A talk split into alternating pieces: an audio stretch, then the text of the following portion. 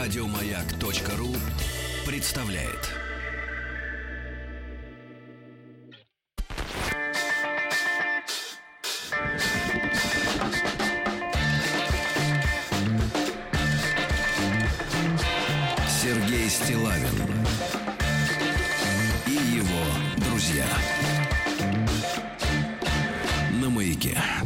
Доброе утро, вам всем добрый день. Сегодня в нашей студии достаточно многолюдно, с чувством нескрываемого желания быть в другом месте. К нам сегодня пришел Рустам Иванович Вахидов. Доброе утро, Сереж, доброе утро, Влад. Вот Владик, он, Рустам. Владик, он с удовольствием пришел на работу, я вижу. Здравствуйте. да. Доброе утро. Здравствуйте. Вы тоже. Да, я тоже пришел. Слушайте, ребят, но на самом деле хотелось э, сегодня пару слов сказать, может быть, тем, кто еще э, не слышал. Вот, к сожалению, э, вчера вот вечером уже э, поздно пришли сообщения, что Димы Марьянова не стало. Это актер, вы, вы его прекрасно, наверное, знаете по ролям э, уже в современной э, там, кинематографии нашей российской. Но для вот нашего поколения это, наверное, человек, который э, является таким лицом э, последнего советского музыкального фильма «Выше радуги». Да, вы все знаете прекрасно его. Там история такая, что озвучивал его в фильме Дмитрий Харатьян, э, пел, понятное дело, за него Пресняков. Пресный.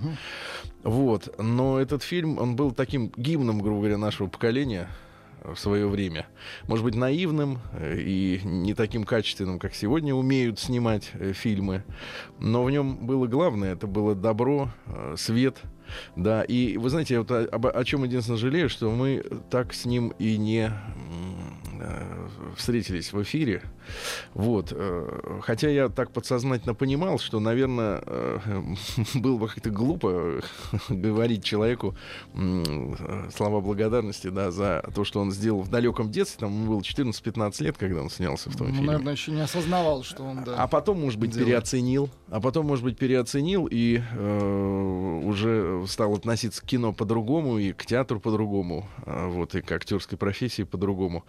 Вот, и говорить человеку, вот спасибо большое что, за то, что вы сделали в 15 лет, хотя э, вот Диме было 47.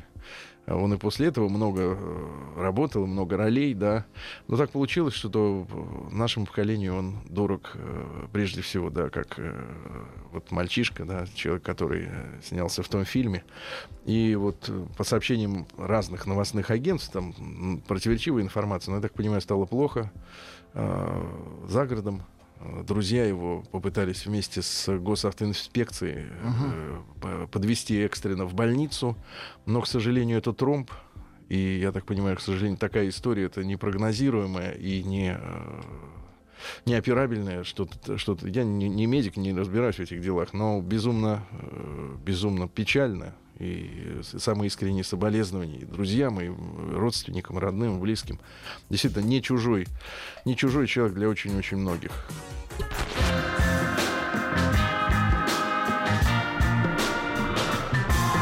Сергей Стилавин и его друзья. Друзья мои, э, хочется сегодня еще сказать спасибо большое э, Краснодару, где мы с Рустамом Ивановичем были на выходных минувших.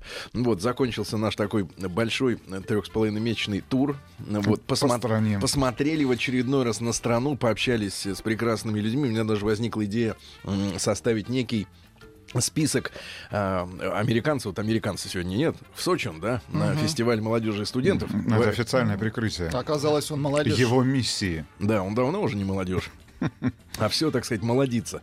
Так вот, ребят, даже э, есть такое выражение у американцев must see или must have. Ну, то есть то, что надо иметь или то, что надо увидеть. М, Вот, составить даже по следам нашего путешествия э, список э, самых э, таких клевых точек с точки зрения путешественника. Ну, для меня, как для путешественника, самая, конечно, клевая точка это всегда общепит. Вот когда, когда, ну, это связано с гостеприимством. Это наша русская традиция, Рустам. Э, Когда ты приезжаешь, тебя кормят. Я не знаю, как у вас было в детстве.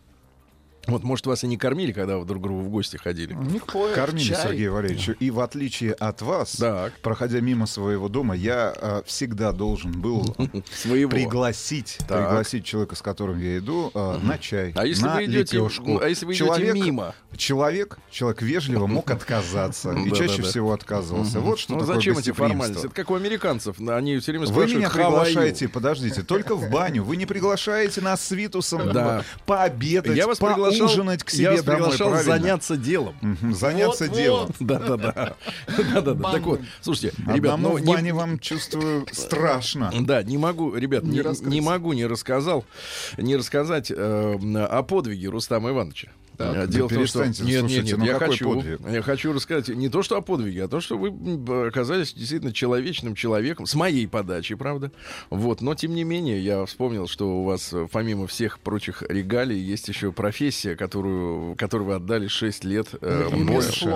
Около восьми. Тунеядство в Воронежском медицинском институте. Так вот, э, взлетели из Краснодара полет где-то порядка двух часов.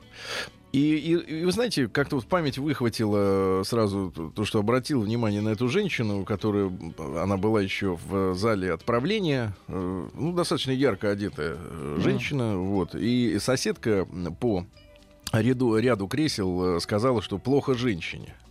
Вот, во время полета ухудшилась резко ситуация, и э, забегали, значит, стюардессы, там, вот, и я так понимаю, что ей стало плохо еще э, в, в Краснодаре, на земле, но, видимо, решила, что, ну, и как-нибудь отпустит или как-нибудь долетит, э, вот, до Москвы, вот, и, и стало ей совсем плохо, я об этом узнал, и э, Рустам Иванович сидел, смотрел э, кино, в наушниках он не слышал всю эту вот эту перипетию.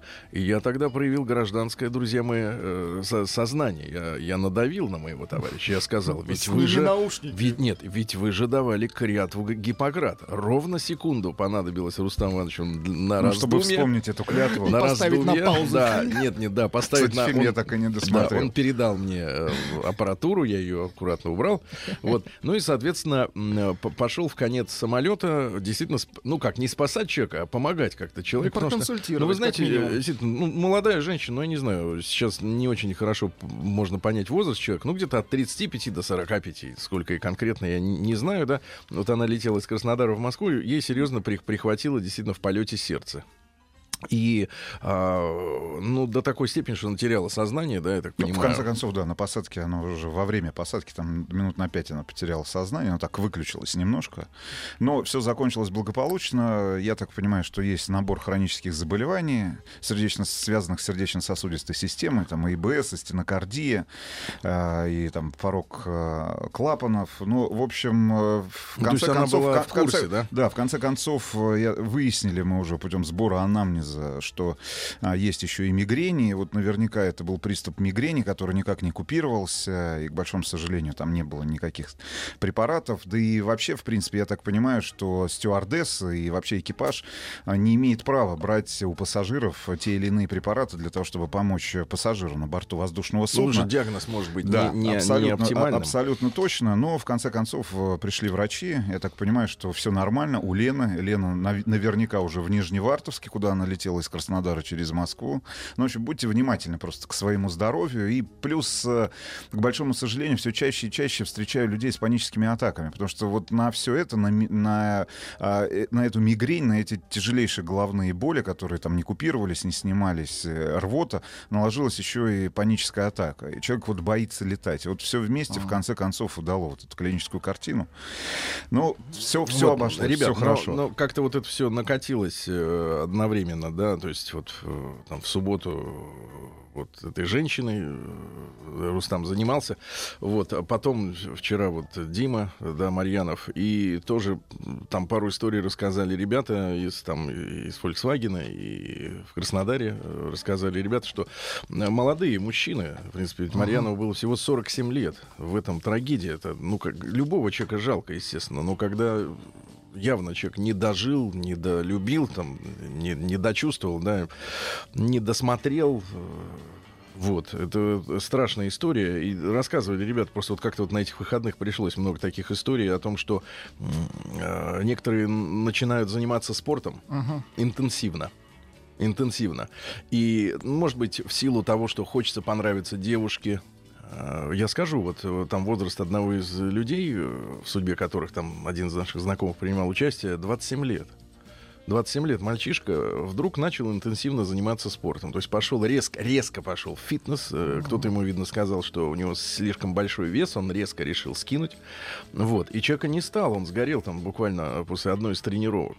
Ну, нагрузки, и- видимо, какие-то неадекватные. Ребята, э, и и я понимаю, что здоровый образ жизни это крутая история, но самое страшное это что-то менять резко в своей жизни, поэтому э, не по врачебному, а чисто по-человечески, как взрослый человек советую, не при- не- резко не дергайтесь, вот, будьте аккуратны в своей жизни, берегите себя, потому что вы нужны близким, вот, помните об этом всегда. День взятия Бастилии пустую прошел. 80 лет со дня рождения. Ух ты, а ей уж 80.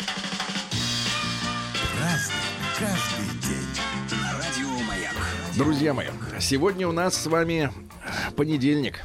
Это надо принять. Половина осени уже отмахали, уже 16 число. Сегодня Всемирный день хлеба. Я вот до сих пор для себя не открыл такую вещь. Почему европейцы, ну в частности французы, итальяшки, постоянно целыми днями жрут хлеб? Макают его в масло, солят, туда эту, кого еще, черную жидкость вот добавляют. Бальзамический Вот, соус. бальзамический уксус туда добавляют. И не пухнут. Ты понимаешь? А мы пару кусков в день, и уже все. Непонятно. Значит, Всемирный день продовольствия, товарищи, сегодня у нас. Вот день анестезиолога. Ну, Рустам Иванович может много рассказать об анестезии. Это последний человек, который принимает решение об операции, правильно? То есть вот если он говорит, не берусь, все. Значит, не берется. Дальше только судмедэксперт. Вот. И Де- патологоанатом. Тут Да. в Краснодаре познакомились с прекрасной женщиной. бабулей. Патологоанатомом. Бабуля? Да. Ну что значит познакомились? С Вы так говорите, была? что как будто на приеме были. Но она активно с вами знакомилась. А потом подошел ее дедушка, ортопед. И прекратил это вакханалию. Да нет, дедушка стал снимать это все на видео. Знакомство бабушки патологоанатома и Сергея. Дальше Ужас. пройдем этот этап. Сегодня 62 года, в который раз уж получается? С 62-го Да, значит, в 55 получается, раз В 55 да. отмечается День босса. Вы, мы вас поздравляем, Рустам. Вы Спасибо достаточно большое. проворно, Праздник, да. проворно стали боссом. У, у людей есть вопрос. День армянской Подарки будут, прессы. Сергей Валерьевич? Ну вот мы съели ваш эклер. Это подарок. Проставляется обычно Мы Толстой. вам доверяем, Толстой. это уже Да, да, подарок. да, да. Значит, день армянской прессы сегодня.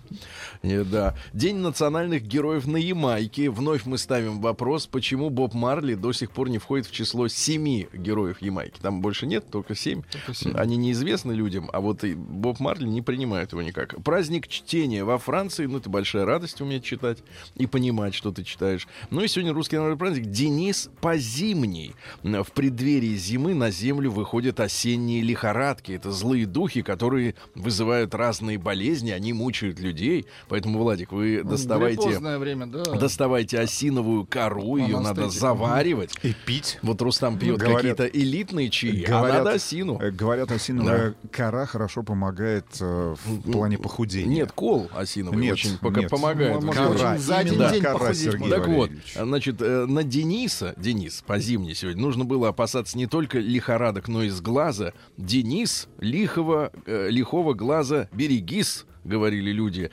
Против сглаза, порчи и любого другого наговора наши предки использовали лук, чеснок, соль. Хорошо. Говорили, что соль и редька выедают все злые слова, написанные на бумаге. Надо было натирать, да. Э, И было принято произносить заговоры от сглаза. Также старались избегать людей с дурным глазом. Такую способность приписывали обычно кореглазым и черноглазым. Ну, посмотрите на свет, что у вас с глазками-то. Зеленые глаза Опять линзы цветные. Понятно, дальше поехали. Зеленые. Рустам бы мог быть такси. Зеленоглазое такси. Иногда А, подмигивать, в да? 1800, э, когда я поворачиваете, я вам подмигиваю. Да, в 1813 году в сражении под Лейпцигом э, Россия, Пруссия и Австрия разбили войска Наполеона. Э, У французов было 330, э, э, вернее, 200 тысяч солдат. У наших коалиции, у нашей 330 тысяч. Вот, ну и потери были огромными. 52 тысячи погибло у нас, 70 тысяч у французов. Называлось все это битвой народов. И вся территория Германии Германия была освобождена от господства Наполеона, но он все-таки успел, сохра- э, сумел сохранить достаточно боеспособную армию. А в интересах чего мы дрались-то? Опять в интересах Англии. Чтобы она могла постоянно э, экономически, да, экономически расправить свои черные уже от копоти крылья. Правильно? Вот. Но в 1827-м Арн- Арнольд Беклин, не Белкин, а Беклин Так. родился. Швейцарский живописец-символист, который начинал как пейзажист, ну, это то есть куст, пень, трава. Трава, да. Вот, и перешедший к изображению фантастических и мрачно-аллегорических сцен, вообще предтеча сюрреализма. То есть э, всякие там Сальвадоры, Дали. Кубинские. Это у него, у него учились, да, он резкими красками, яркими. Вообще в семье куп- купца родился. Ну а в 1909 году Сергей Рахманинов под впечатлением от картины именно Беклина под названием «Остров мертвых» написал одноименную симфоническую поэму. Есть у, нас, есть, поэма? да. Ну, дайте. За У рояля Ашкенази. Итак, впечатление от картин товарища Беклина.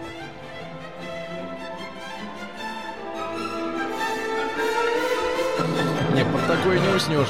Да, действительно, жестко, жестко. А в 1854 году Карл Каутский родился. Тот самый, которого Шариков э, э, почитывал. Зеленая книжка такая, которая полетела в топку. А, вообще, это был немецкий марксист. А что такое марксисты? Маркс сказал, что э, капитализм конечен вслед за Адамом Смитом. То есть э, капитализм, он рассчитан на постоянное расширение рынка. Если рынки не расширяются, значит капитализм дохнет, правильно? Соответственно, если у нас земля круглая, если, А сло- прекратить расширение рынка. если с Луной торговать не, нечем, все, капитализм сдохнет. Ну, Каутский, вот один из Ну, марксистов, ждем, да, пока. после знакомства в Лондоне с Энгельсом поддерживал э, тесные дружеские отношения, но не с Марксом, да. Он отстаивал эволюционную форму марксизма, именно поэтому его Ленин ненавидел, потому что э, Каутский говорил, что не нужна революция, нужно постепенно как бы развивать общество. Если э, значит, коммунизм это развитие, да, то надо как-то развиваться. Вот. Он э, занимался вопросами контроля населения. Говорил о том, что слишком много народу не надо. Вот, не надо. Э, Ну и цитаты. Только через понимание общества мы приходим к пониманию нравственности. Мы никогда дойдем до этого одним только изучением индивидуализма. То есть нравственность это общественное понятие, а не личное. Невозможно сказать, я лично нравственен, потому что я себе позволил то-то и А то-то. как можно сказать? Мы нравственны, потому что мы, если ты, тварь, что-нибудь сделаешь, мы тебе настучим по башке. Отлично. Вот. Нравственность без наказания не может быть, у Ивановича. Спасибо, что прояснили. Ну а как? Нам, нам сейчас пытаются навязать мысль о том, что нравственность это личный выбор человека. Ну, хочу, краду, хочу, нет. Хочу как это пирожки хочу? ем. Морду ему. Все. Сапогом. В 1854-м извращенец Оскар Уайлд родился. Говорят, Талантливый. женщины до сих пор зацеловывают его могилу, поэтому ее покрыли А специальным почему женщина? стеклянным пеналом, чтобы э, целовали стекло. Почему женщина? Им нравятся такие ребята. Недоступные, да? Э, Вот да, да, им все, что недоступно, вот брюлики дорогие, часы, э, шубы, которые не могут купить. Все, что не могут, все нравится. Так вот, а, ну понятно, он жил там с мужиком 16-летним, это все, не будем эту грязищу. Давайте цитаты. Главное, он же еще э, стихи писал, кстати говоря. Да вот стихи, что, например. давайте. Сейчас. Под тенью роз, танцующий сокрыто, стоит там девушка, прозрачен лик, и обрывает лепестки гвоздик ногтями гладкими, как из нефрита. Листами красными лужок весь испещрен, а белые летят, что волоконца вдали, вдоль, извините, вдоль чаще голубой, где видно солнце, как сделанный из золота дракон. Это уже Складно. перевод, как вы понимаете, да? Есть стихотворение «Дом блудницы», но мы не будем его э, читать. Лучше цитаты из товарища э, Оскара, Оскара Уайлда. Да-да-да. Например, э, «Ничто так не льстит женскому тщеславию, как репутация грешницы». Вот ее хоть кандидатом наук назови, а вот счастья нет. А вот грешница — это вот Оскар Надо Уайлд сказал. заслужить, конечно. Или, например, «Красивые грехи Красивые. как и красивые вещи, привилегия богатых и успешных. Невозможно красиво нагрешить, когда ты голь, извините, шмоль. Опять же цитата. Дальше. Труд — проклятие пьющего класса. Хорошо. Что, с этим согласились? Конечно. А с Да. г- с, грехом? Ничто так не мешает в любви, как чувство юмора у женщины и его отсутствие у мужчины. Да ладно. Когда женщина, вот эти ком- comedy woman, это же, ну, как, Ну, это не мож- смешно можно вообще, нет, не можно себе смешно. представить их в, в эти- в этой обстановке? Нет. Нельзя. Ни один человек не богат настолько, чтобы купить свое прошлое. Это хорошая мысль. Амбиции — последнее прибежище неудачников. Еще раз. Амбиции — последнее прибежище неудачников. Амбиции. Никогда не любите того, кто относится к вам как к обычному человеку. Вы должны быть для любимого человека особенным. Девчонки, запомните. Лучший способ сделать детей хорошими — это сделать их счастливыми. На iPhone 10. Значит, дальше. А, Английский здравый смысл — это унаследованная глупость отцов. То есть немножко самокритики. Современная женщина понимает все, кроме собственного мужа. Хорошо, что Рустам? Понимаете? Понимаю. Ну, вы же не женщина. Э, Любовь замужней женщины — это великая вещь. Женатым мужчинам такое и не снилось. Вот. Ну, понятное дело, материнство — факт, а отцовство — мнение. Да. Ну и, наконец, э, что-нибудь еще, да? Женщины находятся в гораздо более выгодном положении, чем мужчины. Для них существует больше запретов. Вот. Ну и, наконец, э, очень опасно встретить женщину, которая полностью тебя понимает. Обычно это заканчивается женитьбой. Вот. Дальше. В 1846 году бостонский хирург Уильям Томас Мортон впервые продемонстрировал перед собравшимися коллегами, как действует эфир в качестве анестезии. Руслан Иванович, а как вот лечили детей, ой, людей Так. до того, как придумали анестезию? Как били? Чем? А молотком, киянкой деревянной. Что подключился. По голове. А сколько человек может? Или, или э, заставляли пить крепкий алкоголь. А, сколько? алкоголь? Ну, достаточное Сколько количество для того, чтобы тем или иным способом А ребенку меньше, Сергей. уменьшить э, болевые ощущения правильно, во время проведения Понятно. оперативного Ну, на, след- вмешательства. на следующий год наш хирург Николай Пирогов уже впервые использовал этот метод. Э, Ну, большое продвижение. З- Ребят, заметьте, в 1846 году, то есть вся история человечества до этого момента, она прошла в боли. Без анестезии. Да, в 1853 объявила Турция войне, войны, войну, извините, России. Началась сегодня Крымская война. Э, против нас собрались и османцы, э, и англичане, и французы, и даже мелкое Сардинское королевство, которое сегодня растворено в Италии. Ну и большие действия разворачивались и на Кавказе, и на Дунае, на Балтике, на Черном море, на Белом. Туда они доплыли. То есть они со всех сторон нас теснили. Но кроме как победы в Крыму, В принципе, союзники ничего не добились. Вот. Но зато запретили нам иметь флот, причем не только на Черном море, но у нас были ограничения по строительству новых кораблей.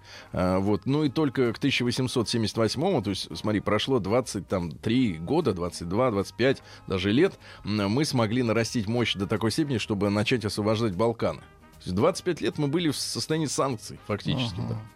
В 1886 году Давид Бен-Гурион родился, первый премьер-министр Израиля. Вы как, за создание государства Израиль? Конечно. Почему? Поможет нам скоротать время.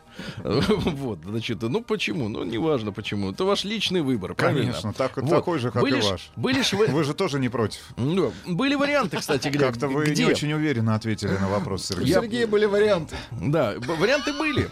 Варианты были. Были варианты, как, например, Крым. Да. Да. А Африка, кстати Был, говоря, африканский была Африка, континент. Уганда там или где там, примерно там, там еще, ну там жарче. Вот. Ну и, соответственно, решили вот все-таки на, на старом месте. На старом На месте. старом, да. да, ну и хорошо, и хорошо. Но единственное, что сразу начались конфликты вот с этими соседями, которые не могли понять, не могли... Которые э, продолжаются до сих пор. не могли, э, так сказать, разделить радость. Вот. Ну и Юджин Анил сегодня родился. Это американский драматург. э, э, в частности, «Трамвай желаний» у него было произведение, да? Ну, ну дятина страшная. Ну, что там Конечно, говорить, ребята? День дяди Бастилии пустую прошел. 80 лет со дня рождения. Ух ты, а ей уж 80. Разный, каждый товарищи, сегодня у нас 16 октября. В 1890 году родился Майкл Коллинз. Это герой ирландского народа, э, герой борьбы за независимость Ирландии. Они 800 лет были под э, британским игом, и только в самых глухих э, деревушках сохра- сохранился в обиходе ирландский язык. Если вы вдруг э, когда-нибудь за- заглянете в Дублин, то увидите надписи в аэропорту на английском и на ирландском языке. Ничего общего нет. Там язык, он больше похож на, на скандинавские какие-то языки, да.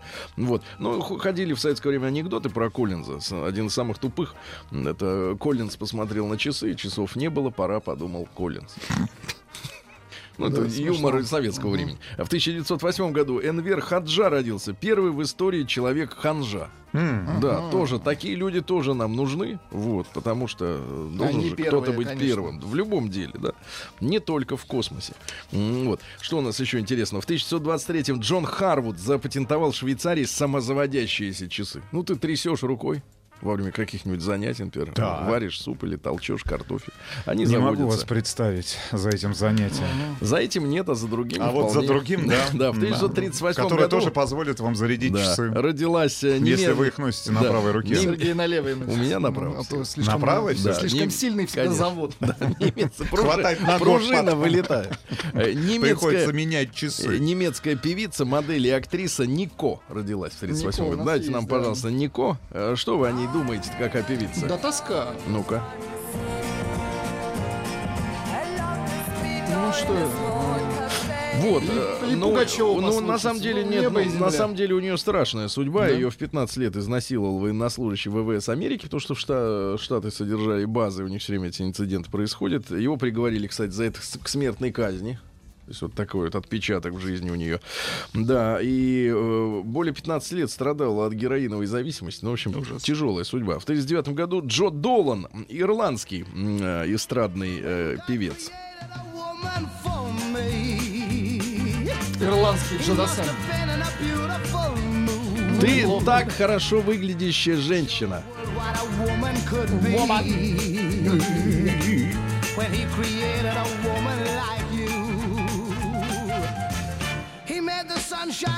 Ну, неплохо. Хорошо идет, хорошо идет. В сорок третьем году Фред Тернер, слушай, сегодня народилась-то Бахман Тернер Овердрайв, басист оттуда и вокалист.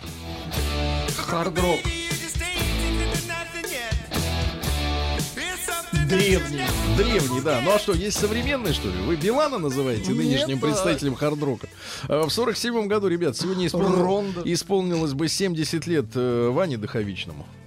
Вот. э, ну и цитата из него. «Не сомневайтесь в любви. Мы часто боимся, что за нее расплатимся. Нет, мы расплатимся за сомнение». В 58 году Тим Робинс родился, американский киносценарист, и «Побег из Шоушенка», и «Таинственная река», «Тайная жизнь слов». Ну вот, цитаты следующие. «Неверие в магию может заставить человека поверить в правительство и бизнес». Да, да. И, ну и, наконец, поглубже немножко. Ситуация, которая сложилась сейчас в мире, подтверждает тот факт, что лучший способ управлять людьми — это управлять их страхами. Да. В 69 году в Москве сооружены первые подземные пешеходные переходы. То есть не обязательно бежать перед троллейбусом, а за ним грузовик. А в 61 году Женя Хафтан родился. Давайте Да, поздравим. лидер Браво, Давайте. конечно. Ну, он Где- а поет где он сейчас? там. В записях? Да, ну Да. пытался, пытался написать нечто отличное от э, бита 60-х. Ну, как, как вы видите, и получилось. не- не получилось, Да. да. Ребят, сегодня э, 55 лет Дмитрию Хоростовскому исполняется. Давайте поздравим. Да-да-да, наш народный артист России. Пусто на земле, сейчас без тебя, а ты, ты лети.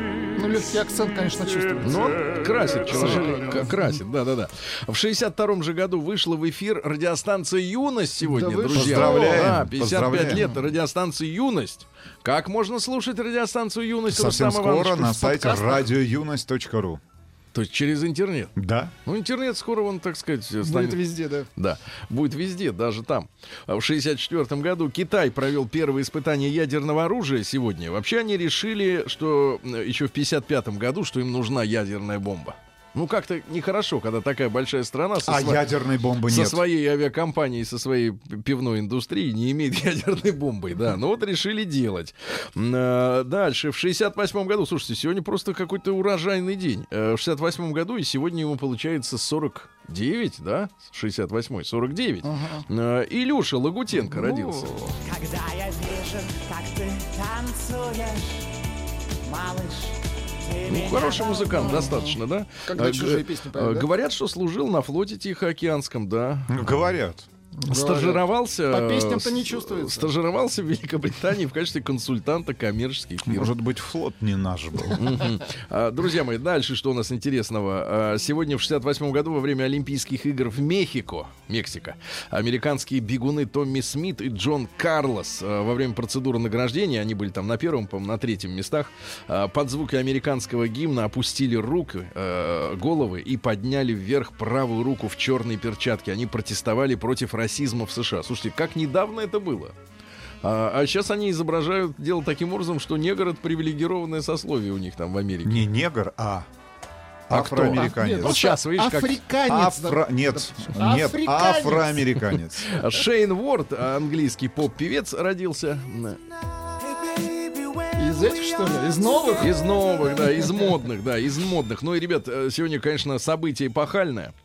Потому что в 1988 году а, на центральном телевидении показали сегодня две первые серии бразильского сериала «Рабыня Изаура». Ну, к нам все дошло, а, естественно, поздно достаточно. Сняли фильм 12 годами раньше, то есть в 76 году. Ну, а вообще это был роман бразильского писателя э, со сложной фамилией Гамарайнш. Гамарайнш. Да-да-да. Вот, ам, роман написан в традиционной для Бразилии манере «Слезы сердца».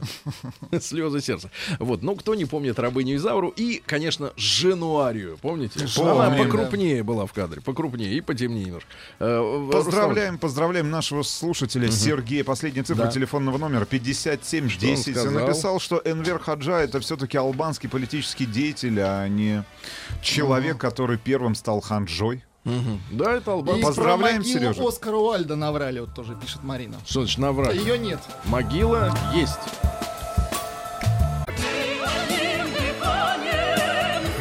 Поют неразборчиво, как врачи рецепты заполняют. Слова скрывают. А может и нет слов-то, просто воют, да и все.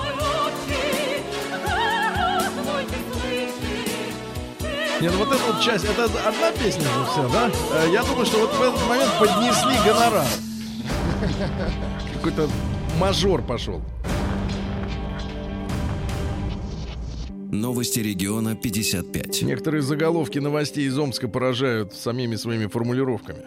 Жители Омска больше не доверяют трамваю. Это как? Неважно. Они Заголовок. пропускают их мимо. Омск накроют туманы. Но Да, вся природа против. везде, да. В Омске парень украл стиральную машину из квартиры, которую раньше снимал. Съехал, а потом украл, заметал следы. Ну и пару сообщений. А, В Омске подросток отобрал у прохожего телефон. Подростку было 17, а прохожему 34, но молодость победила. И, наконец, в Омской области пенсионер перевернулся на тракторе вместе с трактором. Вот так. Попробуй переверни махину. Шо. В Омске. Сергей Стилавин и его друзья. Ну, из приличных сообщений следующее. Во-первых, в Петергофе вырубили фонтаны. Все. Вырубили? Вода каком плане? кончилась. Вода кончилась. Все, насосы Сезон закрыли. на профилактику. Теперь тишина.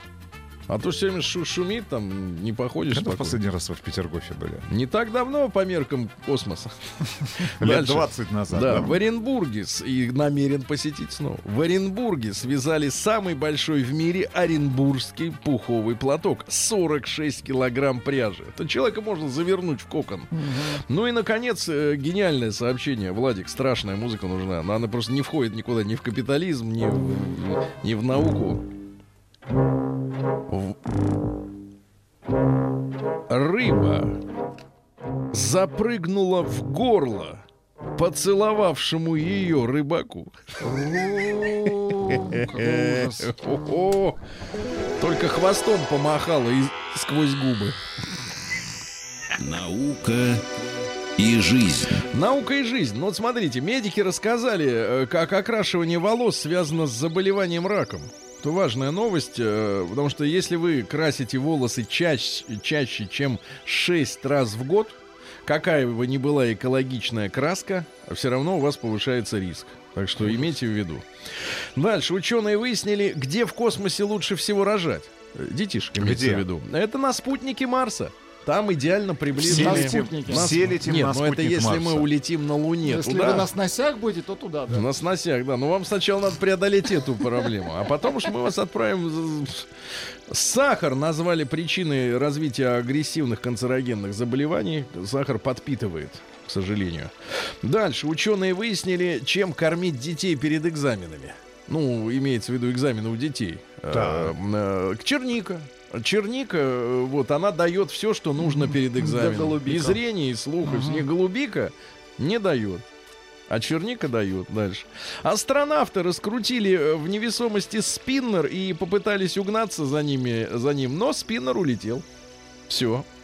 Дальше еще пару сообщений. Астрономы открыли 6 новых галактик. Они сформировались 800 миллионов э, лет назад после э, Большого взрыва. Это произошло. Правда, теория Большого взрыва отрицается самим создателем теории Большого взрыва, так что время относительно.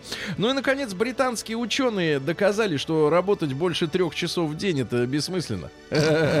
Британ. Они говорят, что в принципе 2 часа 53 минуты это то Ну, это время, которое человек максимум работает. Потому что на проверку соцсетей у человека в среднем выходит 44 минуты, чтение новостей 65, обсуждение с коллегами 40, э, приготовление кофе, горячих напитков 17, курят 23 минуты, переписываются 14, жрут 8, на работу времени нет.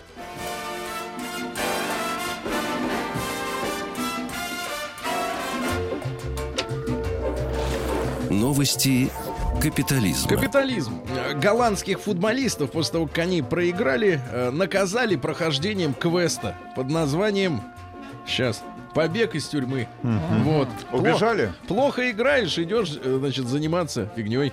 Э, Дальше. В Австрии пожилой мужчина попытался сжечь избирательный участок при помощи канистры бензина. Он говорил, что его достала демократия.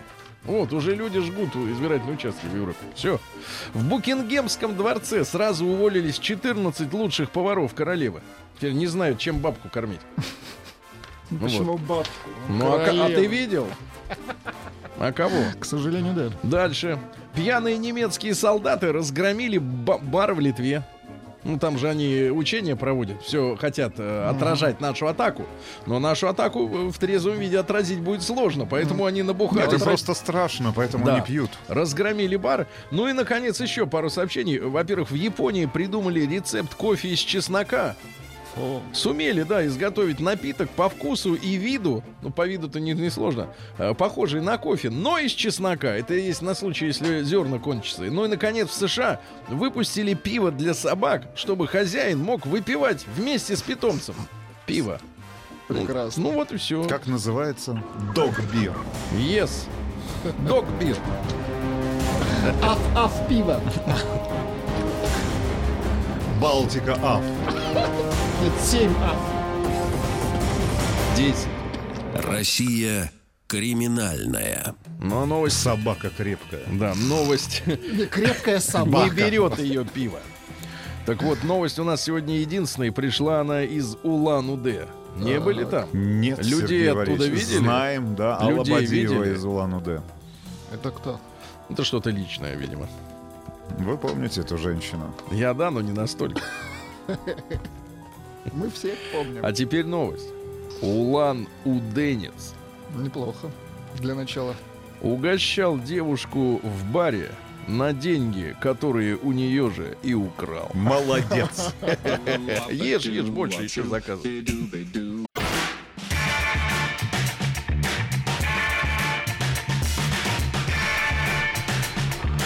Сергей Стилавин и его друзья. Внимательная аудитория, для которой музыка это не просто тык-тык-тырыром э, пытаются э, склонить Владулю к тому, что он переводил содержание песен. Ну, вот в последней песне дуд да да дуду. Э, Больше там ничего нет, в принципе. Это американская эстрада. Вы можете сами наполнить эти песни смыслом. Конечно, думайте о себе. Да. Значит, товарищи, вышла интереснейшая статья. Где вышла? На коммерсанте. На коммерсанте. Ну, на сайте коммерсант.ру, ну или в Ну, и наверняка в печатной версии Хорошо. издания Вот присутствует. речь, речь в материале идет о э, старости. И Вот интересный а- аспект этого вопроса. Первая фраза поражает, на первый взгляд. Старость и возраст не синонимы. Понятно, Владимир?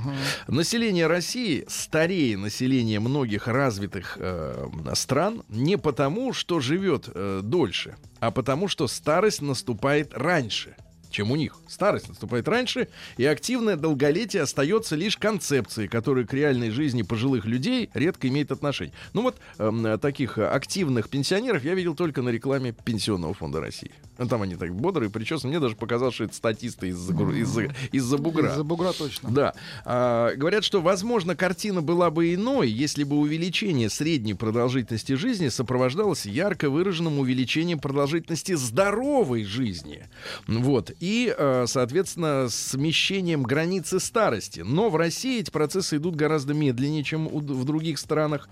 Э, Исследователи приняли за границу да, старости и зрелости э, возраст, по достижении которым людям еще можно прожить в среднем 15 лет. Ну вот ты как бы 15 лет, и потом уже...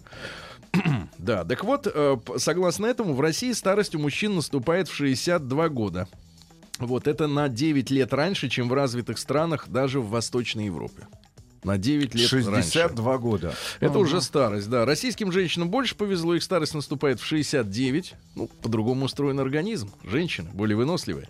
Вот. а При этом в России картина, отли- картина отличается еще и по регионам. А В Москве порог старости у женщин более 71 года, у мужчин почти 70, а, скажем, на Чукотке мужчин, мужчины становятся стариками уже в 58.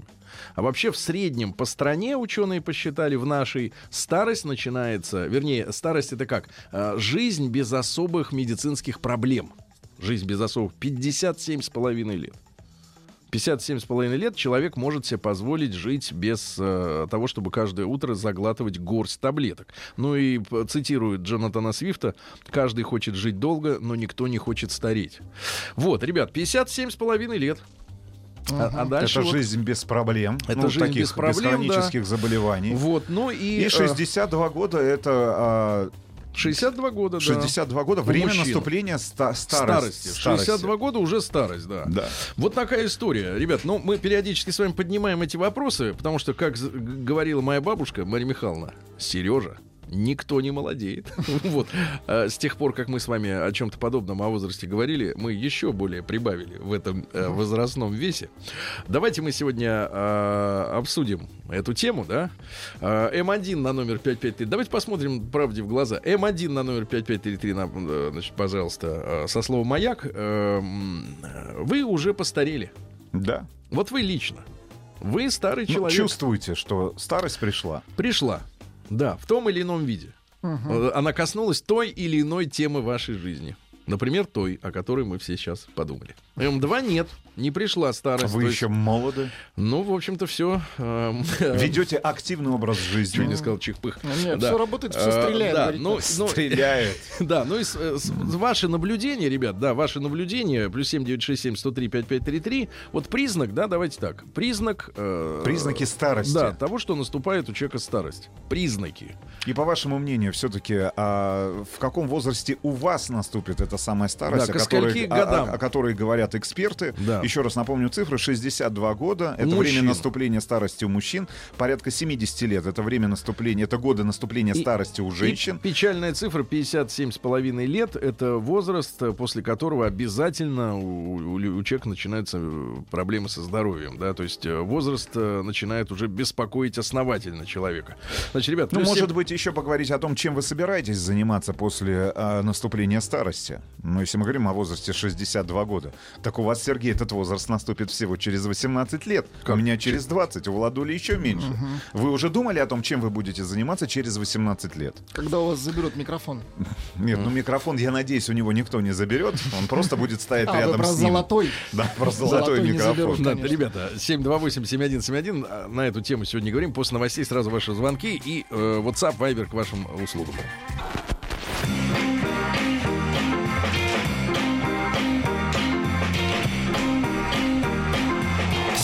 Стилавин и его друзья. На маяке. Ну, ребят, тема сегодня актуальная, потому что мы говорим о ваших перспективах. о наших и ваших перспективах, товарищи. Ну и Стареть мы будем вместе с вами. Мы быстрее. не все вместе с нами. Тут один вот умный говорил, надеюсь, состариться не в этой стране. Вот так, с такой формулировкой. Так что среди наших слушателей есть и вот такие. Есть телефончик этого Есть умника? телефончик. Конечно, не есть. умник это, это предатель. Мгм. Передадим куда умник, нужно. умник бы молчал в тряпочку, а этот заявляет о себе. В пограничную службу Российской. Федерации. В Албанию его. Значит, смотрите, стареть. Так вот, а еще раз напомню, что коммерсант э, разродился большой статьей на эту тему. И феноменальные цифры есть, и сама мысль э, трогает за живое. Старость и возраст не синонимы. А Наше население стареет э, быстрее, раньше, чем в других странах. Не потому, что у нас как бы возраст, э, срок жизни да, длинный. А вот уже в 62 года мужчина является старым в нашей стране. 57 с половиной лет это возраст, когда человек не может обходиться без медикаментов. В среднем уже, уже не может вот просто так с тросточкой выйти, так сказать, подхрамывая без таблетки.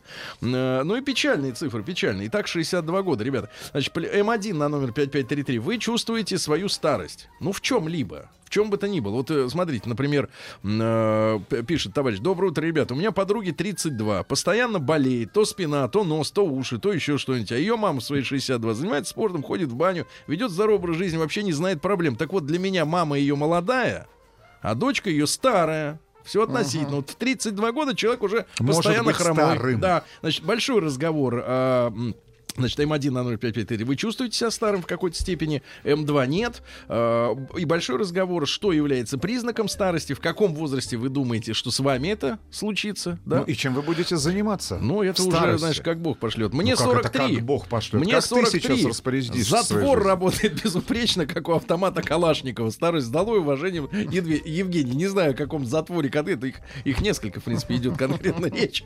Вы, русские, рождаетесь старыми. Цитата из Максима Горького «Старуха из Иргиль». Пишет Надежда Старость, пишет Нелюбова. Борисович, это когда хочешь жить за городом. Мне 41, я уже хочу, я постарел. Или вот еще одно сообщение от Дмитрия, 29 лет.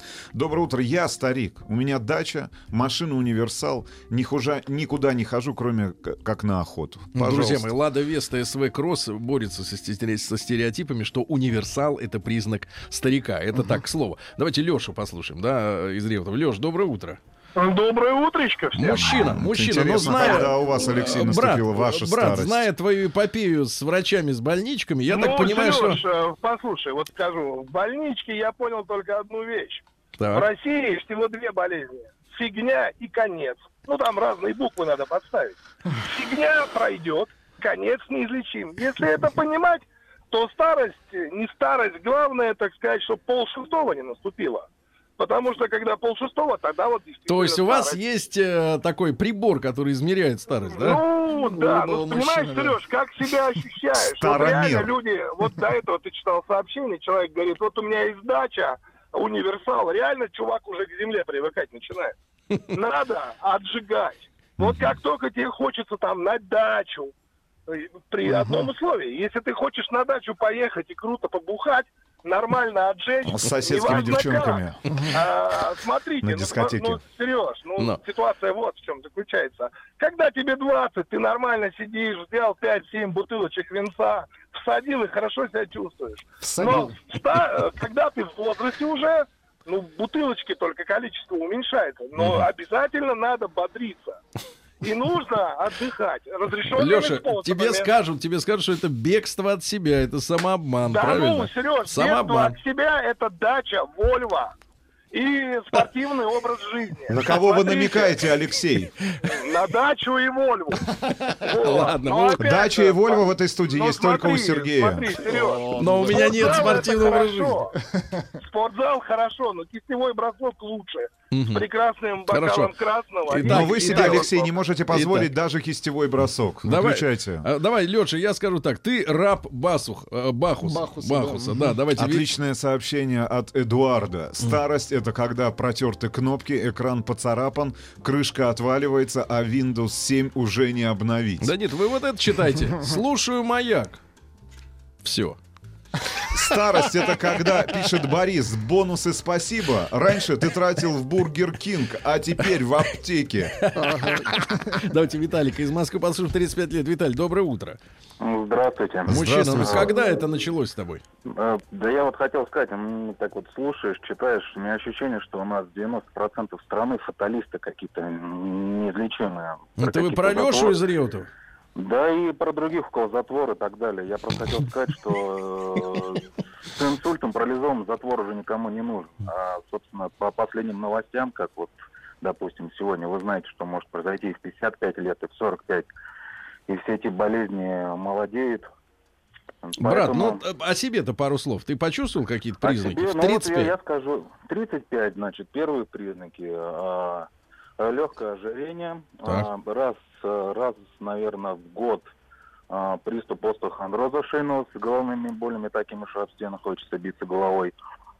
Ну, а так, в общем, все нормально. Понятно. Бьется об стену головой раз в год. Да. Хорошо. Володенька пишет наш слушатель, Да. наш официальный вайбер, плюс 7967 103 5533. Не забывайте и вы писать. Да. Лежу на физио, процедуре крестцового отдела, отодвигаю свою старость. Непонятно, Володенька, от чего Что вы отодвигаете Да, да, старость. давайте. э, Да, да главное, что не гидроколонотерапия. Значит, Евгений из Москвы, 41 год. Жень, доброе утро.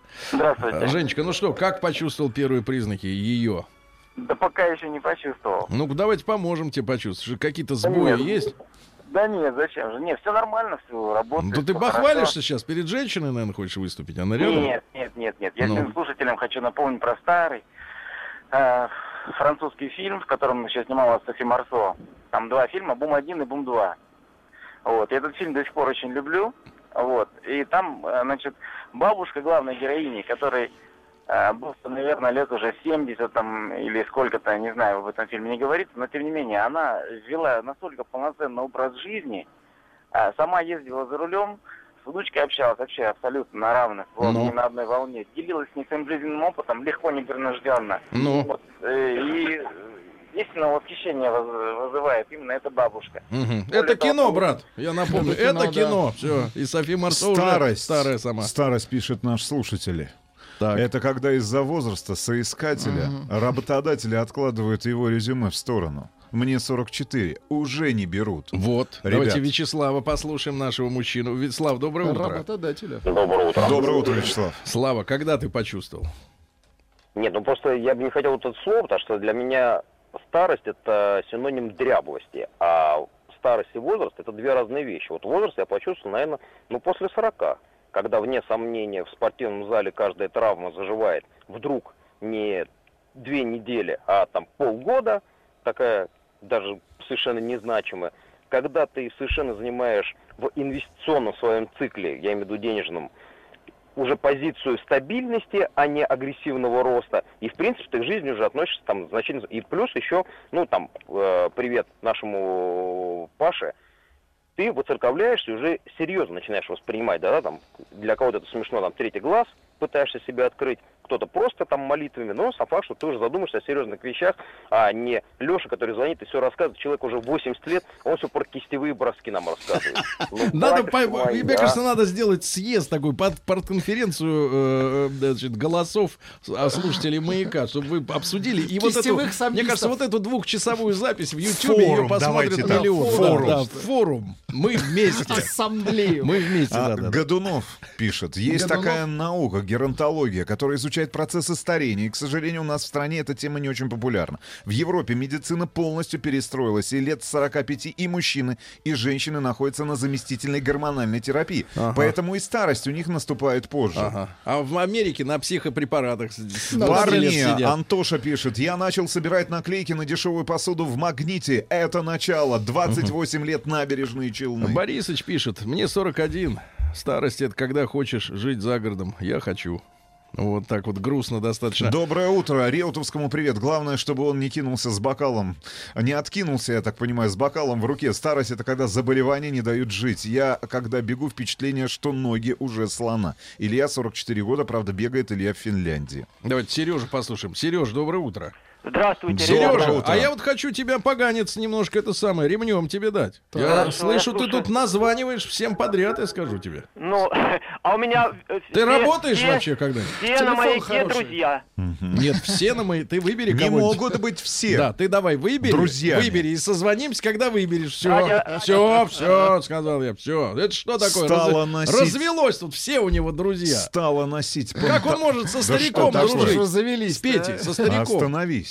Что у них С общего? Стала носить Месяц панталоны. Мерзну, Наташа, Воронеж. Панталоны это до колен.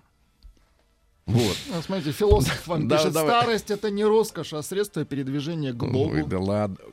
К Богу, какая низость. Давайте Леша все-таки из, из Москвы. Лешенька, доброе утро. Доброе утро, мужчина. Еще один из клуба постоянных э, знатоков. Значит, Леша, ну, оптимизм хороший, но вот смотри, твой тезка, он все про кистевой бросок и был осужден Вячеславом. Ну-ка, Ну, я позицию. его, так как я его лично знаю, да, ну, Вячеслав зря его осуждает, хороший, хороший Алексей Мулик, я его знаю лично.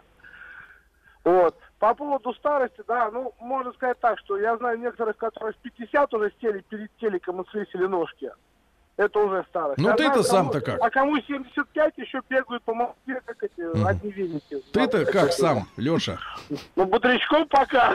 пока бодрячком. Ну, есть какие-то звоночки неприятные? Ну, конечно, Не, есть. ну, понятно, Скрипит что- сустав-то, когда поднимаешься на Скрипит потертое седло. Не, Не скрипит. Ладно, ты у- пока. наушники вынимай, иногда помогает услышать.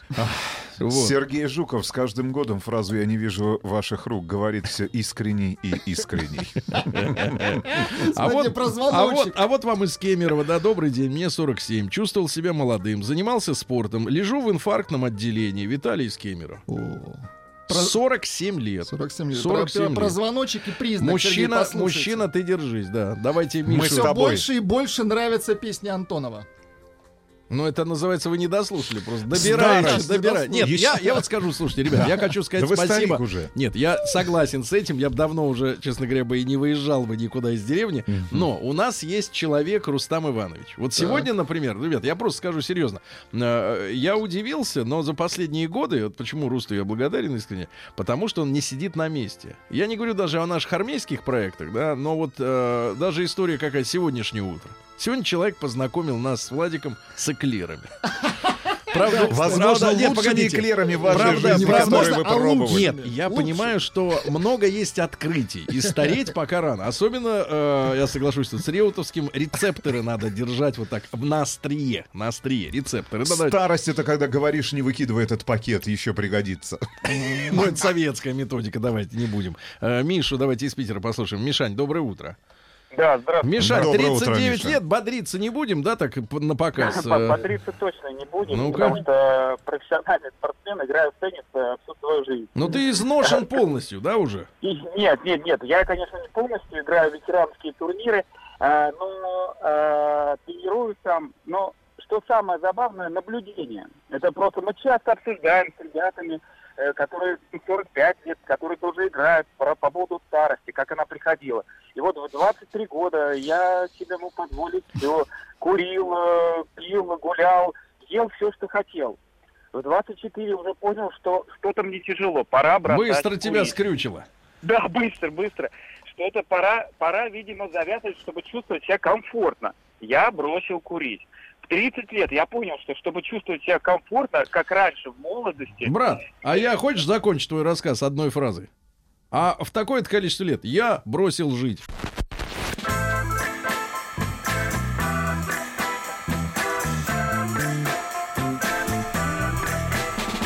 Сергей Стилавин и его друзья. Маяке. Итак, э, признаки старости, друзья мои. Э, Коммерсант выпустил статью о том, что в России, да и вообще в мире старость и возраст не синонимы, но у нас, у нашего человека старость наступает э, быстрее. Быстрее в 62 года уже, в Раньше, принципе, у мужчин. сказать. Да, ну быстрее, значит, раньше. Да, давайте позитивно. Раньше это плохо, а вот быстрее это хорошо. Действительно. Ну, соответственно, Досрочно. 57 с половиной лет это тот возраст, когда наш человек в среднем перестает обходиться без таблеток. И 62 года это тот возраст, Да. когда у мужчин в России Да. наступает М1 старость. на номер 55. Честно ответьте, вот без битья себя в грудь э, из серии там никак не постарею никогда, честно, признаки старости наблюдаю у себя в чем-либо. Поведение, состояние организма, мысли, например, какие-нибудь. Вот, например, человек пишет, внуки уже здравствуй, старость, например. Ну, для, для кого-то это так. М1 на 055. Есть такие признаки, М2 нет. Ну и большой разговор. Какие конкретно, так сказать, симптомы? Да. А симптомы есть. Старость это когда тормозишь на мигающий зеленый. Кемерово 35 Или, лет. например, старость, пишет Алексей, это когда проктолог стал, стал твоим лучшим знакомым, Омск. Давайте Максима из Рязани послушаем. Максимович, доброе утро. Здравствуйте, Сергей. доброе Здравствуйте, утро. друзья. Ну, мужчина, сколько тебе лет-то? Мне 37. Я Началось? довольно часто бываю за границей и все пытаюсь найти разницу между нашими э, стариками и ихними, скажем так. Потому Ихними. что да, а- они-то постоянно везде вот на этих вот, э, значит, горных тропках с палочками ходят. Почему Мгм. же наших нету? Потому Так что вот- нет горных тропок. У нас в московском регионе У одна нас- гора и У нас мусорная. мерзлота Так, просто. так- так вот хотелось бы выбить основной козырь. Э, Значит, э, у нас бытует мнение, что у наших стариков просто мало денег, поэтому никто не ведет здоровый образ жизни. Мгм. Так вот, э, давайте представим мысленно, я вот э, всем объясняю, возьмем 100 наших пенсионеров и дадим каждому по миллиону. Какой из них процент поедет э, кататься по миру? Я понял, хотите опыты на, людя, на людях ставить? Не, не- годится. Не, не, не годится. Значит, смотрите, старость, когда уже хочешь жить. Такая философия. Или, например, старость, как, ка- это бубнеть, как Стилавин. Пишет Алексей 30. Бубнеть, дорогой, дорогой друг, это значит на Алекса- бубнами покрываться. А- Александр Бабалов пишет, Да. старость это когда пиджак заправлен в брюки. Или вот еще прекрасное сообщение от О. Ольги. Здесь я с Ольгой, с Ольгой Так. соглашусь, потому что стал замечать это за Серегой. На Так. самом деле, и понимаю, что старость к нему Пи- подкрадывается пиджак в брюки? А достаточно обо незаметно мне в для него. лице? Но Вы мне очень, говорите в очень глаза. заметно Глаза для нас, смотри, ваших друзей. Я Ну. тебе об этом постоянно говорю. О чем? Ребята, мне не 62 и даже не 70, но, по-моему, старость это состояние души. Можно кряхтеть, ворчать и быть стариком в 18. Серега стал ворчать. Вот ты понимаешь, ты сидишь на заднем сиденье автомобиля, когда мы приезжаем в любой из городов, там вот, в которых И? мы побывали за эти 3,5 месяца, и он едет, видит то, что происходит Да, за окном. это гражданская реально позиция. Да какая гражданская позиция? Вы себе под нос бурчите. Ну, хорошо. Придурки, придурки, как они это заасфальтировали? Что это за здание? Господи, а это кто построил? Почему это здесь? Понимаешь? Человек, который Это- вечно всем недоволен. человек. Да какой государственный? Нельзя быть всем Ты довольным. стариком Минуточку. становишься в этот момент. Старость это когда в 40 получаешь права на мотоцикл. Дальше мнение. Если колоть тестостерон, то старость наступит не скоро. Посмотрите на Сталлоне, он не старее, потому что колит. Колит. Колит. Да, Нет, да, да. калиту, калиту в Сталлоне, поэтому он Да, не да, стареет. Так, дальше. Стал думать о будущем своих детей. Серега, 43 года. Это старость. Мгм.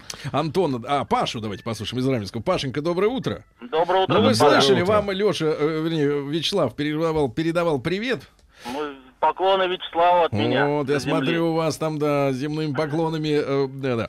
Значит, Пашенька, э, когда наступило это все уже у тебя? Ничего не наступило. Я хочу Алексею ответить, что я э, свой аккорд на универсал поменял в 32 года. И после этого стал еще только моложе, потому что на аккорде на нем неудобно путешествовать. И хотел бы привести несколько, два примера. У меня есть перед глазами они. Одному моему знакомому, он у меня работает почти 79 лет, он бодрячком, каждое утро в 6 утра он садится за руль, крутит баранку, до 8 до 9 работает и э, ни на что не жалуется. Да, он каждый день пьет э, таблетки, конкоры, все прочее, но никогда не, не- не жалуется. Владик, И записывай название. Великолепно. Пригодится. А второй, а второй мой знакомый, это мой родственник. Ему сейчас 42, он с 30 лет начал жаловаться на здоровье, что у него все плохо. И самое интересное, что ни один доктор не мог поставить ему диагноз, но с 33 он уже перестал работать, с 37 он пытается добиться пенсии Мгм. себе. Да. И уже в 42, ну, Понимаю. Понимаю. Действительно, Значит, человек- а, вот в нашем с тобой детстве, Владик, был фильм, помните, «Спасите Конкорд». А теперь Помним. «Спасите Конкорд». Старость, другие темы. старость, внимание, обратите Да. внимание на это сообщение. Это когда согласие женщины пугает больше, чем ее отказ. Старость — это когда ей 23, а тебе 42. Вчера, Вот. вчера купил винил Юрия Лозы. Подкрадывается. Ага. Что-то девчонки молчат, пишет Эдуард. А действительно, а женщина-то, кстати говоря, а, остро ведь чувствует эту историю. Она баба ведь сердцем видит, а молчит.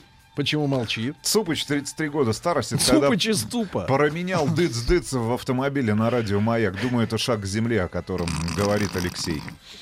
Мне 30, уже борода сидеет, Да, сон плохой, переживания всякие. А Булат скоро 62, пособие 13 тысяч. Стареть не на что. Вот, не на что. Антона, давайте из Москвы послушаем 34 года. Антон, доброе утро. Э, Доброе утро. Вот Да. скажите, старость это или нет? Я ошибся со своим возрастом. Мне 36 на самом деле. Так, уже, вот, видишь, брат, альц, альцгеймер начинается, правильно? Да, наверное. Вот. Так. У Нет, меня просто геймер. Дед был, дед был, царство небесное, дожил до 82 лет. Мгм. а, до 80 лет гонял на мотоцикле с коляской. Мог повернуть в поворот, за- закинуть коляску наверх, потом повернуться назад, сказать, страшно. Мне было страшно тогда, да. И второй пример. У меня тесть э, 52 года он рождения. Он в 55 лет э, со своим другом, ну и со мной вместе на даче, значит, мы цеплялись на лыжах к машине и гоняли по деревне. Ты сам-то за себя скажи, брат. Ты-то старикан? Я нет. Нет, я думаю, жаль. что я стариком, стариком стану только тогда, когда я умру. Понятно. Леонид, 41 год. Коллекционирую примусы. Уже 10 лет. Уже Ничего 10 себе. штук есть. А старость это когда, чтобы выдавить прыщик на носу любимого человека, отодвигаешь его лицо на расстояние вытянутых рук. Маргарита, 46 лет. Маргарита, мы вам верим. это другой Леша из Тюмени пишет с ошибками, но пишет. «Э, Старость это когда думаешь, чтобы еще сделать полезного, пока наклонился. Наклонился. Наклонился. Ну? Статистика. Теперь статистика. Мы думали, все оптимистично. Нет. Э, 28,6% чувствуют себя уже э, людьми, обладающими, по крайней мере, признаками старости. Да, ну и вот 71 с, с хвостиком э, бодрятся еще. Ребят, да хватит бодриться. Признайте себе, это первый, первый путь к излечению, это согласиться, что вы старики. Все. Все старики.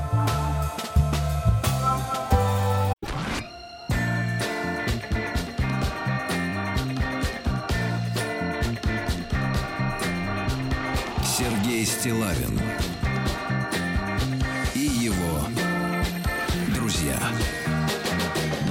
Друзья мои, сегодня у нас э, в прямом эфире в этом часе очень будет э, такой актуальный разговор, важный, интересный. Я уверен, что э, каждому из вас, даже кто к этой теме относится, э, ну, скажем, таким образом, что меня это типа не касается, а сейчас скажу, о чем мы будем говорить, будет интересно послушать. Не, я не хочу никого там убеждать, разубеждать, все взрослые люди, все принимают решения сами, сами. Но, тем не менее, э, вы помните, да, как некоторое время назад... В шестнадцатом году. вот, но это и есть некоторое время назад, да, я так и сказал. Ну вот, возникла тема с дальневосточным гектаром. Помните, да, ребята? И э, сегодня у нас в гостях мужчина элегантный, э, человек, у которого можно будет, в том числе при помощи нашего WhatsApp, Вайбера, а вы помните наш портал, плюс 7967 узнать в прямом эфире. э, ну, мы постараемся как можно больше э, ваших вопросов задать. э, узнать то, что вас волнует об этой теме. Потому что у нас в гостях генеральный директор агентства по развитию человеческого капитала на Дальнем Востоке, так это называется. Валентин Витальевич Тимаков. Валентин Витальевич, доброе утро. Доброе утро. Доброе утро. Спасибо друзья. огромное, что вы нашли время к нам сегодня приехать. Вот, и вопросов-то на самом деле много, тем много. Валентин Витальевич, э, можно мы тогда э, несколько слов об агентстве, да, э, скажем, э, что это за организация, чем, э, чем она занимается, да, и э, какой у вас, как бы так сказать, э, мерило успешности вашей работы? Вот и ваша, Оценка ваша цель, да. Ваша цель, пожалуйста. Друзья, конечно, расскажу. Агентство учреждено распоряжением правительства в 2015 году. И основной целью агентства в 2015 году было это обеспечение э, создаваемых территорий опережающего развития, ТОРа, да, и э, свободного порта Владивосток, э, также крупнейших работодателей кадрами. То есть кадры, которые должны были приехать на те предприятия, которые создаются в настоящее время на Дальнем Востоке. А чуть позже к нам добавились новые задачи. Одна из задач это как раз программа Дальневосточный гектар в 2016 году. И в настоящее время агентство выполняет ряд э, также направлений ведет. Это работа по э, исследованиям, которые проводим для работодателей, для рынка труда, а, различные меры поддержки для граждан, которые планируют переехать на Дальний Восток, ряд других задач, которые нам поручает правительство. Но основной вопрос у людей такой. Гектар это замечательно. Знаю не понаслышке, как говорится. Потому что у вас, у единственного в этой студии есть гектар. Правда, он не дальневосточный, а чеховский. Вот, но, но, значит, история такая. Вопрос, который возникает у взрослого человека, не, ну я шучу, конечно, но вопрос, который воз- возникает у взрослого человека, это чем я там буду заниматься, да? А, Потому что, в принципе, э, там сто лет назад, конечно, наша страна была аграрной, да, и 80% населения, наверное, были крестьяне. Потом прошли... Этого вопроса э, не было. Потом прошли, Чем да, заниматься? прошла, так сказать, э, рекультивация народной Ну, давайте массы. так, индустриализация. Да, и, и сегодня, в принципе, э, ну вот если бы от человеке, на самом деле, вот наши в 2000-е, 10 уже года, сказать, что человек от сахи, честно говоря, уже это, мне кажется, прозвучит как комплимент. Если раньше как будто это, значит, так сказать, вроде как и не до человек, а там, сто лет назад, то сейчас это комплимент, потому что у человека есть руки, есть голова, он может взять ответственность на себя, да, он может пахать, сеять и что-то делать, выращивать своими руками, и это круто, на самом деле. Вот. А, Валентин Витальевич, с, с тем, что делать на Дальнем Востоке, при том, что вот тебе дадут этот гектар. Как его дадут конкретно? Мы сейчас это отдельно обсудим, да, но, тем не менее, чем заниматься? Чем заниматься, да, пожалуйста. Да. Ну, есть закон, он называется 119, звуч- звучит очень длинно, но по сути это про закон о дальневосточном гектаре. Что можно делать? Согласно закону, можно заниматься любым видом деятельности, которая не запрещена. А, Их существует около свыше 100 видов деятельности. А, Наши граждане, которые берут дальневосточный гектар, берут его для конкретных, как правило, целей. И 50% планируют построить дом, там, жилье. А, около 25% это сельское хозяйство, а, это означает растениеводство, овощеводство, а, различные фермы. А, порядка 15% это то, что связано с туризмом и с рекреацией, ну и также большое количество предпринимателей. Ну, давайте скажем откровенно, что это инновационный закон. Представьте, что у вас есть возможность получить гектар в режиме онлайн. То есть не надо ходить по, как под Москва, под Москвой, многочисленным кадастровым э, палатам, чиновникам, уговаривать, межевать. все это в прошлом. Вам достаточно зайти на карту, выбрать э, свой участок и сформировать участок, э, подать заявку, и в течение 30-40 дней вы э, можете стать получателем того самого гектара. По виду деятельности э, мы поддержим действительно наших э, граждан и э, по их просьбам регулярно разрабатываем различные бизнес-планы. А, Причем э, идеи этих бизнес-планов, они приходят как раз от наших участников программы. Начиная от создания действительно ферм, заканчивая маленькое производство по деревообработке. Или, знаете, есть экз- экзотические, э, как выращивание грибов шитаки. А, Поэтому возможно все, и действительно тут фантазия граждан является главным ограничением в сегодняшней деятельности. Но со стороны агентства мы э, первое, что делаем, что это поддерживаем все начинания граждан. Второе, э, предоставляем информацию, э, юридическую поддержку, те нормативные документы, которые нужны, мы также предоставляем. Ну и очень важно, действует горячая линия с июня 2016 года, и свыше 180 тысяч звонков пришло от граждан. Знаете, если в начале, в июне прошлого года были звонки, как получить землю, как выбрать землю, что там не работает система, что-то вот не так пошло, то сейчас все вопросы связаны, что делать, как подключить электричество, как нам объединиться с другими гражданами, да, с тем, чтобы создать какое-то совместное хозяйство, совместно осваивать землю, ну, зарабатывать деньги. Ну, По вашим прикидкам, вот эта зона, да, климатическая, там... э, Географическая. геогра- э, Для чего она подходит больше всего? Вот э, именно сама Земля, да? Для занятий чем? Да, но она ра- разнообразна по своим да, климатическим географическим условиям, да, начиная от вечной мерзлоты, да, это Чукотка и Якутия, заканчивая э, Южным Приморьем, да, это широта Крыма, где, в общем-то, растет все, да. Поэтому, э, э, естественно, различаются по видам использования, и, естественно, граждане берут там, где теплее. Да? Поэтому на первом месте у нас это Приморье, там порядка 39% всех заявок на получение земли, это связано с Приморьем. А А второй- мы понимаем географию, откуда э, наибольшая активность вот людей, которые там... Подают заявки Да. те же самые. Да, прекрасно понимаем, что э, свыше 60% это сами дальневосточники. В общем-то, и э, программа, она работает как? Это программа удержания, привлечения э, граждан, да, с тем, чтобы они действительно за- закреплялись на земле и осваивали. Это дать возможность э, зарабатывать тем, кто имеет идеи, желания, тот предпринимательский азарт. А, Но есть также еще граждане центральной части России из Сибири, Дальнего, из, из других регионов. И при этом мы видим, что у нас обращений на сайт ежедневно там 30-50 тысяч обращений, ну то есть э, достаточно много э, граждан рассматривает, в том числе из зарубежных стран, да, из э, стран союзного государства. Друзья мои, я напомню, что у нас сегодня в гостях э, в прямом эфире Валентин Витальевич Тимаков, э, генеральный директор агентства по развитию человеческого капитала на Дальнем Востоке, так называется агентство. А мы о дальневосточном гектаре говорим. Если есть вопросы, плюс 7967 103 5533. WhatsApp, Надеемся, Viber. они у вас есть, потому что Да. с 1 февраля этого года а, дальневосточный гектар доступен для всех жителей страны, правильно? Ну, то есть любой человек, у которого есть желание Паспорт. получить, э, получить этот гектар, паспорт гражданин Российской Федерации, может обратиться на сайт или в ближайший МФЦ. Я правильно все? Абсолютно правильно. Но по поводу паспорта, знаете, вот хочу подкорректировать.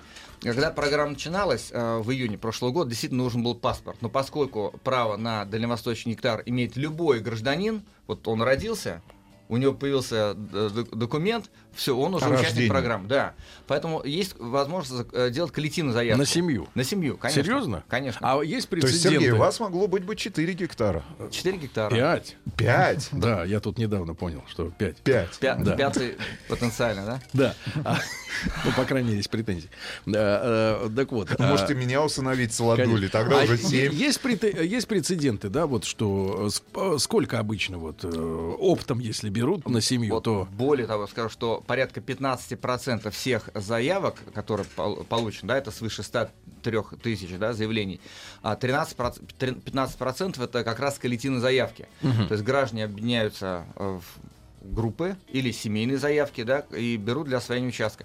И знаете, что еще очень немаловажно, что мы еще столкнулись с таким явлением, э, как а, агломерации, когда граждан не 5, не одна семья, а представьте 10, 20, может быть 50 семей. И появляются новые потенциальные населенные пункты. ну это общины какие-то получаются, да, А, уже готовые. Это статус пока еще не общин, да, это статус вот, группы людей, которые планируют совместно а, осваивать и совместно создать некое селение, да, селение. И у нас четыре таких потенциальных селения сейчас формируются, Мгм. а все, хочу сказать, 62 агломерации. Мгм. Это там, где больше 50 участков одновре- одновременно люди берут. Средний возраст вот этих активных людей, которые хотят переехать, не дальневосточников, которые хотят закрепиться, да, а вот переселенцев. Это вот э, что, э, средний портрет вот такого человека А, Средний сегодня. портрет это 25-44 года.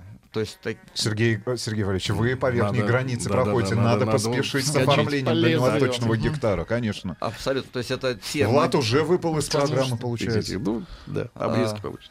Но он не выпал из программ, да, поскольку есть Он уже гражданин. Э, Да, если он гражданин России, Да, хочу да. сказать, да, то он имеет право на участие в программе. 25-44. 44 года. Это А, мужчина, как правило? Как правило, мужчины. А, Они являются теми предпринимателями, которые действительно что-то создают. На... Мы знаем, что есть э, лимит по времени, да, использования. То есть невозможно взять этот гектар на 5 лет, например, да, вернее, больше, чем на 5 лет, и ничего на нем не сделать, да. А какие у нас критерии оценки? Сделал с ним что-то человек или нет? И кто будет проверять? Да. Действительно, а, в течение пяти лет гражданин должен освоить свой участок. А, Критерии в настоящее формируются, их несколько критериев. А, В ближайшее время они будут уже публично анонсированы. Но хочу сказать одно, там не будет ничего такого драматически, такого затратного или с- мега сложного. Это будет действительно то, что на участке должны быть признаки освоения земельного участка, а, наличие капитальных строений, ну и ряд других признаков, еще раз повторяюсь, они сейчас в процессе дискуссии, и в том числе с гражданами, да, чтобы действительно освоение гектара не было такой непосильной ношей для а, домохозяйства.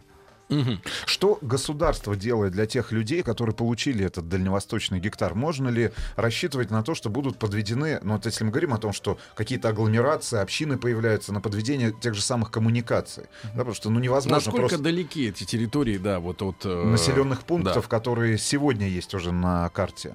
Да, ну, населенные пункты только формируются, друзья. Да? У нас есть четыре населенных пункта. А, Давайте как пример расскажу. Один из них это деревня Свечина в Хабаровском крае. Ну, фантастически красивое место. Находится действительно пригород не- а, от города Хабаровска, где, и самое главное, там доступность, в общем-то, инфраструктурная, она вот на расстоянии вытянутой руки. Это несложно. Второе. У нас было э, ожидание в прошлом году, что э, будут брать действительно участки в трудо таких недоступных местах, в тайге. Но, э, к счастью, наверное, этого не случилось. И граждане очень рационально берут земли именно там, где либо недалеко трасса проходит, где есть э, доступ к сетям, да, и вообще э, там ничего такого фантастически сложного нету.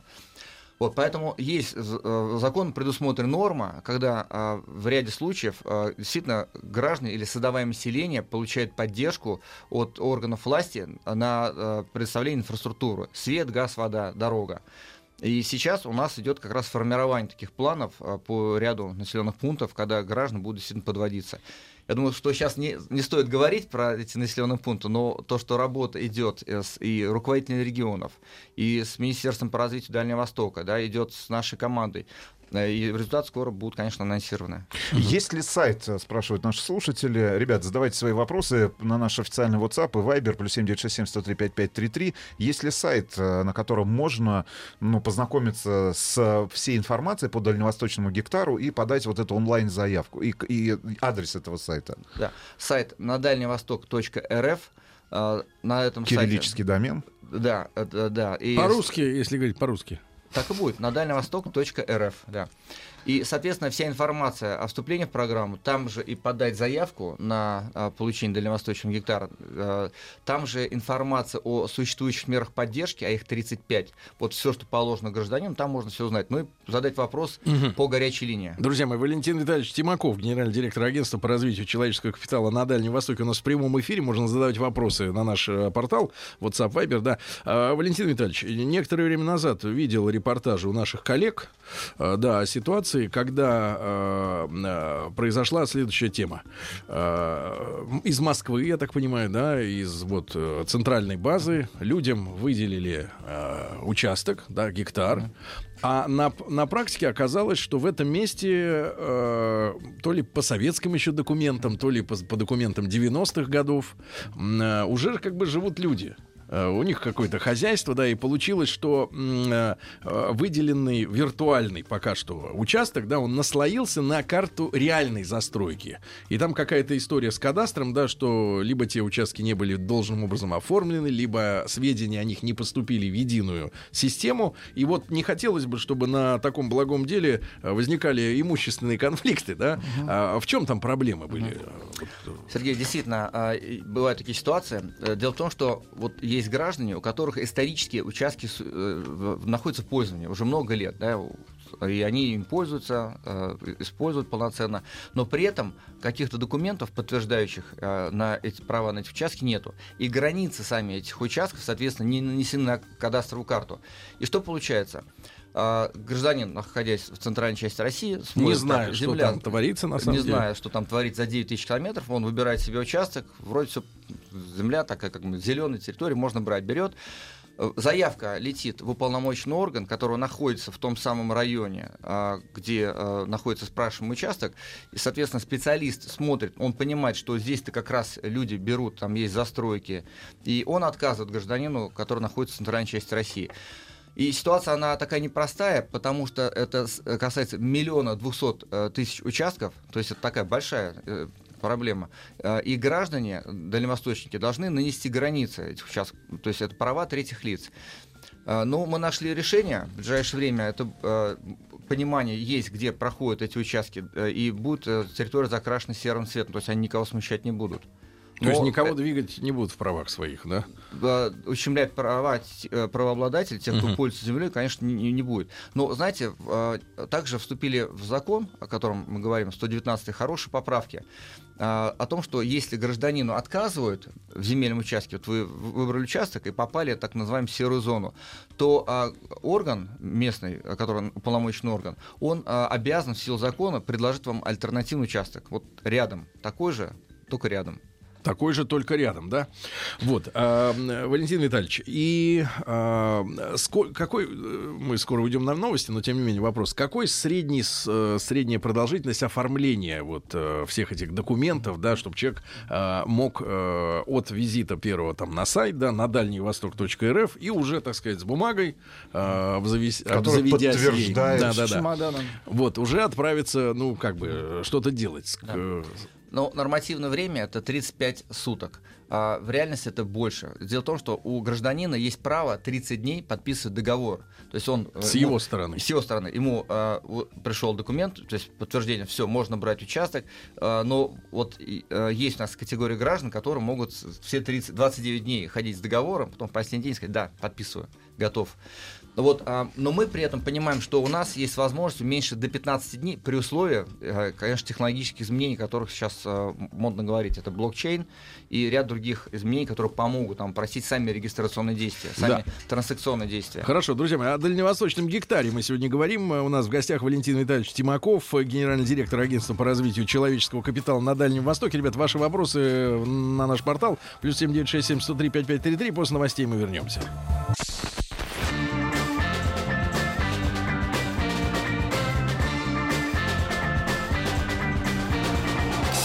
Стилавин и его друзья.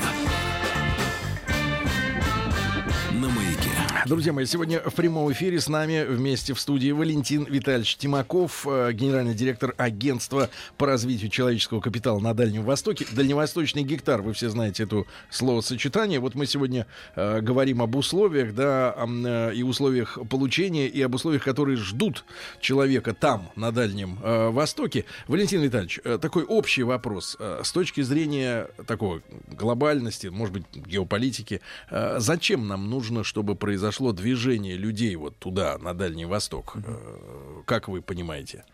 Ну, во-первых, Дальний Восток это стратегически важный э, и экономический регион, который занимает 36% всей российской территории, а обладает э, таким большим потенциалом экономическим, производственным и социальным потенциалом.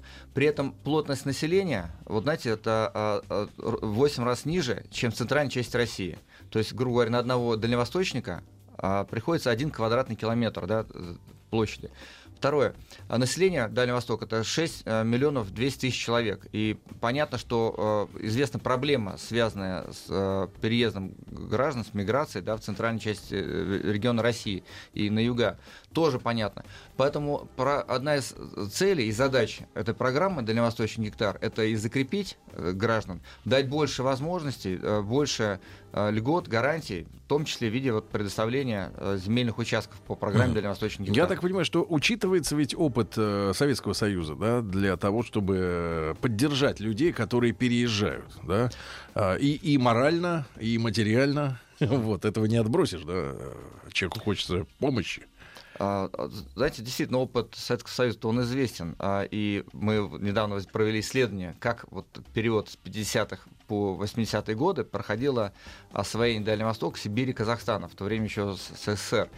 И ряд подходов, он действительно может быть использован. И вот мы использовали идею э, при создании службы адаптации и поддержки переезжающих на Дальний Восток. Э, Гражданам действительно сложно принять решение, это далеко, да, это тысячи километров от дома. И принять решение переехать э, фактически в другую страну, другие климатические условия, это э, ну, непросто. Для этого и существует наша служба. а, Это и возможность задать вопрос по телефону и практически получить информацию, и в том числе найти работу. А, Поскольку на Дальнем Востоке э, создается в настоящее время свыше 110 тысяч новых рабочих мест, это до 2025 года, работы очень много. А при э, том количестве населения, ну, понятно, что нам придется граждан привлекать, что мы и делаем с других регионов России. Валентин Витальевич, а э, какая у нас там гендерная обстановка на Дальнем Востоке? Я почему так говорю? Потому что э, у нас у женщин очень развито мещанство.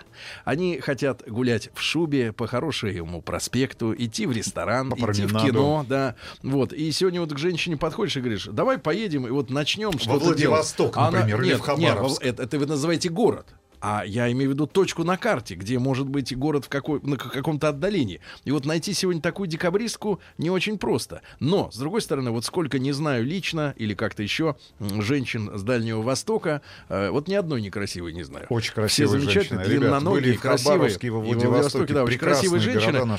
Есть ли как бы ресурс, например, творческий, можно сказать, э, э, энергичный мужчина, 25-44, едет на Дальний Восток, а там он устраивает устраивает свою судьбу, не только экономическую, но и, например, личную. Как со, с, э, с незамужними женщинами дела на Дальнем Востоке? Много там женщин, которые ждут принца с гектаром? Вот я так скажу. Ну, у женщин у самих у них э, есть гектар, второй действительно. Так что, Сергей Валерьевич, это не является вашим уникальным Нет, давайте торговым предложением, Обладатели понимаете? гектаров объединяйтесь.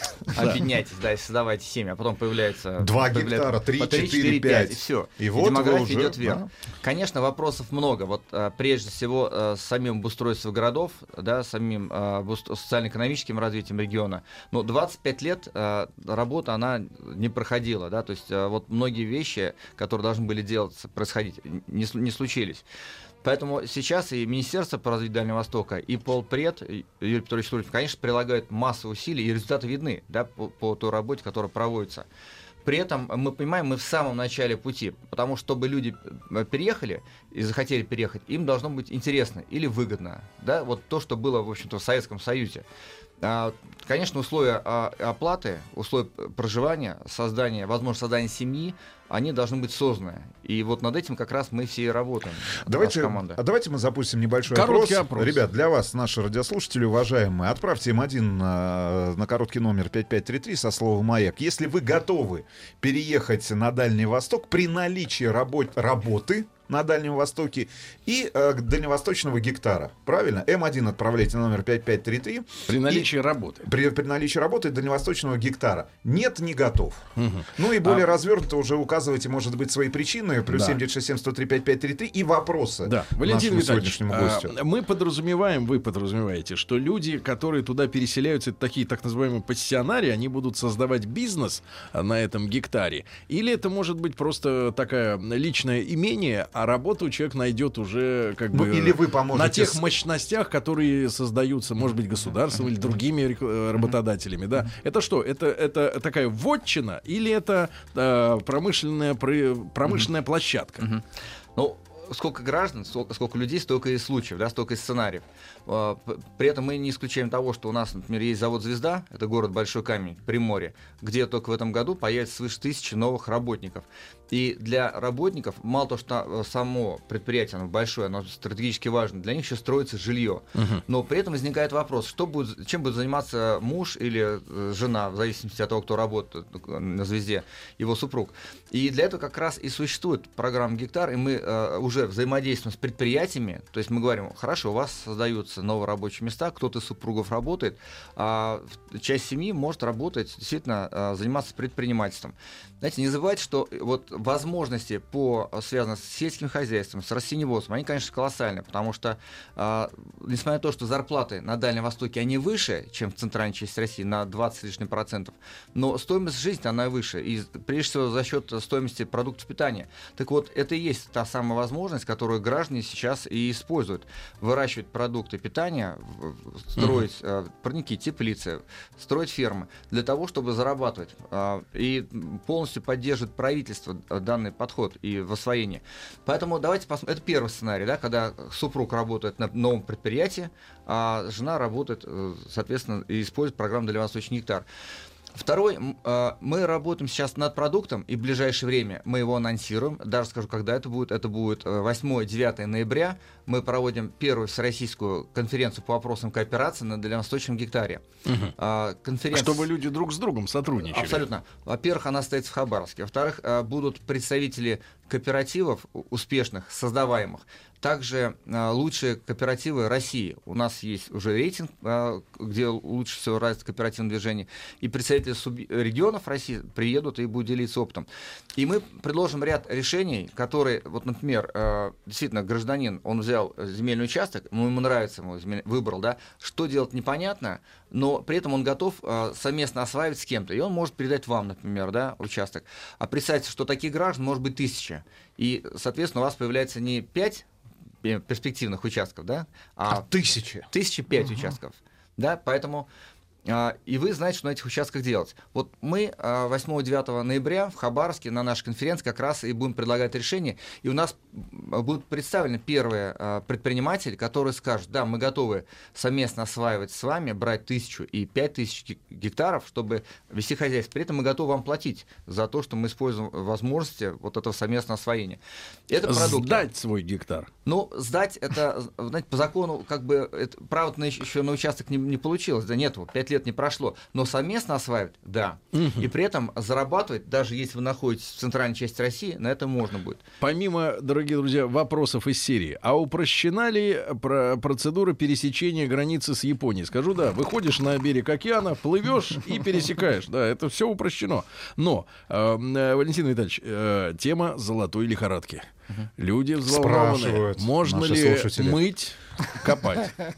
Поставить а, буровую, Сделать например, там добывать нефть или минеральную майнинг, воду. так сказать. Ну, под- на худой, худой конец э, блокчейн.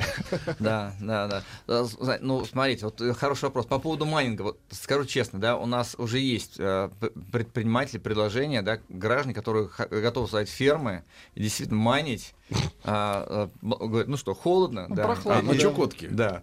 А, и- Электроэнергия есть, есть. Но вопрос цены электроэнергии, да, а, даже с учетом того, что она сейчас снижается, да, это тоже в рамках той работы, которую проводит правительство, снижается. Если было 9 рублей за киловатт, то будет снижаться до среднероссийского 3 рублей за киловатт. Но все равно будет дорого. Но такие попытки у граждан есть. В начале программы были предложения другого рода. Я получил звонок э, из одного из подразделений Госархива. Мне сказали, знаете, к нам группа граждан пришла, ну, закон вступил в силу о гектаре, требует карты царская Россия с золотыми приисками, и ссылаются на вас. Я говорю, ну, подождите, конечно, карту можно дать, но вопрос в том, что если а, земля закрыта серой зоной, и там, а, например, закрыта Роснедрами, то, конечно, это нельзя. Второе, а, действительно, чтобы не было таких спекулятивных случаев, когда гражданин берет землю, а там месторождение золота, но мы сразу говорим, все это принадлежит, конечно, государству. Мгм. Поэтому а, такое невозможно. Будешь сторожем. Не, сядешь. Все, что под землей, принадлежит государству.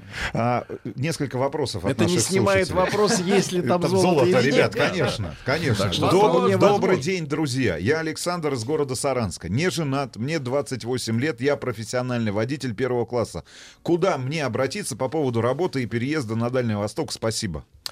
А, хороший вопрос от Александра Нужны водители? Да, потому что у нас э, вот в настоящее время в базе вакансий, а мы ищем постоянно работников Есть же на Дальнем специальный свыше- портал. Да, да, есть и специальный портал у нас на, на сайте агентства.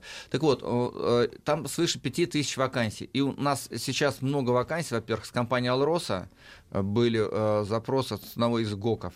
Далее, э, профессиональные водители они нужны на крупных предприятиях, особенно если это большегрузные э, грузовики. Конечно, это востребованная профессия. Да, надо высылать э, свое резюме и ехать на Дальний Восток. Э, Еще вопрос. Есть ли какие-то программы поддержки переселенцев именно деньгами? Не там строительством инфраструктуры, не организацией новых рабочих мест, которые планируются, так понимаю, больше 100 тысяч, а вот э, деньгами. Может быть, за кредитом можно куда-то обратиться, в упрощенной форме получить его. Зависит от э, категории, например, обратившегося. Э, действительно, есть меры поддержки безработных граждан, да, вот, э, и они также на нашем э, портале э, агентства, они представлены. А, в то же самое время есть специальная а, программа, одна из программ, это программа трудовой мобильности. А, Она реализуется а, Министерством по труду и социальной защите населения.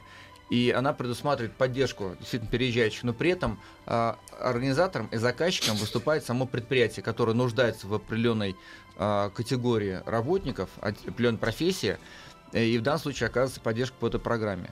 Ну и я вот смотрю, есть несколько проспектов нашей студии. А, Для освоения гектаров можно получить еще и льготный кредит от партнеров. Правильно, программа, а, когда у граждан, которые получили дальневосточный гектар, есть возможность взять этот льготный кредит на покупку товаров и услуг. И заявки принимаются и рассматриваются в режиме онлайн на сайте Почта банка. gv дефис гектар.почтабанк.ру Друзья мои, ну мы готовы отвечать на ваши вопросы. Валентин Витальевич Тимаков, генеральный директор агентства по развитию человеческого капитала на Дальнем Востоке у нас в прямом эфире.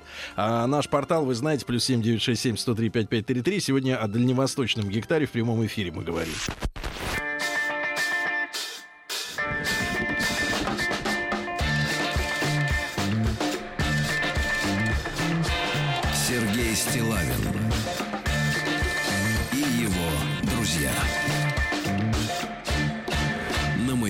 Друзья мои, о дальневосточном гектаре мы сегодня говорим. У нас в гостях Валентин Витальевич Тимаков, э, генеральный директор агентства по развитию человеческого капитала на Дальнем Востоке. И вот среди тех материалов, э, которые он принес с собой в нашу студию, есть такой небольшой листок, он называется как раз «Дель- «Дальневосточный гектар». И здесь истории как говорится, в лицах, да, вот тех людей, Ну, которые, э, да, которые непосредственно э, чем-то занимаются. Ну, например, Сергей Суворовцев э, был городским жителем, теперь он э, в Хабаровском крае, я так понимаю, содержит пасеку занимается медом, да, или, например, э, Борис Рудаков э, э, тоже занимается медом, а Александр Пушкаренко э, занимается э, рогатым скотом, вот 35 голов у него сейчас, э, молоко идет на реализацию, а также есть м, планы перерабатывать, делать творог, да, делать сливки, а может быть даже уже и сыры. Э, у нас, э, Валентин Витальевич, э, была такая была рубрика, сейчас она взяла маленький тайм, тайм-аут, э, как заработать миллион. И в России достаточно много людей, которые занимаются сырами, э, там, колбасами, еще чем-то, да. Ну, то есть продуктами питания, да, которые и, и достаточно профессионально, и люди приносят попробовать эти продукты, и они вкусные, они действительно вкусные. Там Ну, нельзя самое- сказать, что это э, чисто российская история. Ну и самое главное, что на сайте проекта дальневосток.рф есть бизнес-планы уже готовые с определенным сроком окупаемости, с первоначальными объемами инвестиций. Ну, например, а, давайте так, можно заниматься, например, выращиванием голубики, и срок окупаемости проекта будет 36-48 месяцев, а первоначальный объем инвестиций составит порядка там 600 тысяч рублей. А можно а, заняться детским лагерем, который будет построен опять же там. Срок окупаемости те же там 36-48 месяцев, правда, чуть более а, серьезные, Весомые. да, весомые инвестиции потребуются там в районе 33 миллионов рублей. Можно выращивать и рыбу в условиях замкнутого водоснабжения, а, построить солнечные круглогодичные биовегетарии, Мгм. Хорошо. а, создание, смотрите, есть отличный проект создания частного дома престарелых, производство окон ПВХ, производство полуфабрикатов, птицефабрику, строительство коровника, тепличное хозяйство, про- даже производство бутилированной воды, Да. ну и вот то, что близко нам, например, Витальевич, автомойка и автосервис. Я так понимаю, перед запуском проекта были же исследования, да, и в принципе это вся история вот с бизнесом, да, который должен туда прийти. А, все эти продукты будут э, продаваться там же, на Дальнем Востоке. Основной удар э, на что намечен? Э, То есть это для внутреннего пользования. Там есть э, дефицит э, вот этого всего, да, о чем мы Ну, говорим. Во-первых, э, действительно есть э, стоимость продуктов питания, она выше, да, чем, скажем, в центральной части России, на те же самые 20-30%. И э, люди, которые берут участвуют в программе «Дальневосточный гектар», а свыше 30 тысяч участников программы уже сейчас они э, занимаются да, работой на гектаре, как правило, они делают это осознанно. И вот мы видим бизнес-планы, их около 40. И все они сделаны с помощью как раз граждан, которые обратились. Например, вот я вижу, вот детский лагерь открыт. Э, К нам обратился один из, э, из участников программы, он из Иркутска. Э, Он сказал, слушайте, моя- была моя мечта создать свой спортивный детский лагерь по скалолазанию. И нашел участок. а, Вот теперь хочу сделать полноценный такой продукт, чтобы можно было тренировать детей а, со всей страны. Потому что оказывается, что лагерей таких спортивных по скалолазанию нету. И он мне показал фантастические, э, конечно, пейзажи. Это Приморье. а, Ну, конечно, отлично. Естественно, мы помогли, сделали план, предоставили. И сейчас это типовое модельное решение, которое другие люди могут использовать. Мест красивых очень много. То же самое а, по дикоросам. Да? Это дикоросы, помните, это и иван-чай, и это и шишки, и все, что растет на земле. А, Потенциал колоссальный, потому что а, природа уже подготовила, все, собирайте. И к нам обратилась недавно а, Наталья, она хочет сделать школу, э, лесную школу. Идея очень хорошая, она действительно благородная. Это обучать и детей, и взрослых вообще, какие травы полезны, как Мгм. ими пользоваться, как сушить, какой период тот же самый иван-чай можно собирать. И собирается сделать в одном из красивейших мест, также Приморье. Поэтому э, мы общаемся со всеми, кто приходит с идеями, и задача такая — поддержать идею, дать человеку действительно возможности для продвижения своей идеи и ее реализации. Валентин Витальевич, а с налогообложением что? То есть э, э, мы же видим, да, там э, год от года повышаются ставки у нас, ну, в основной территории России, да, там и Налог на на прибыль жилье тот же там, и самый. так далее. Что там у нас с налогами вот в плане дальневосточного гектара? Ну, ближайшие пять лет э, налог на землю он не платится, да, это понятно. То есть, потому что нет еще права на землю, она наступает через 5 лет. Дальше э, обычная система налогообложения, но, э, еще раз уверяю, она не такая э, катастрофичная, раз. Второе, за пять лет у гражданина есть возможность создать что-то на гектаре, протестировать, понять, его, не его.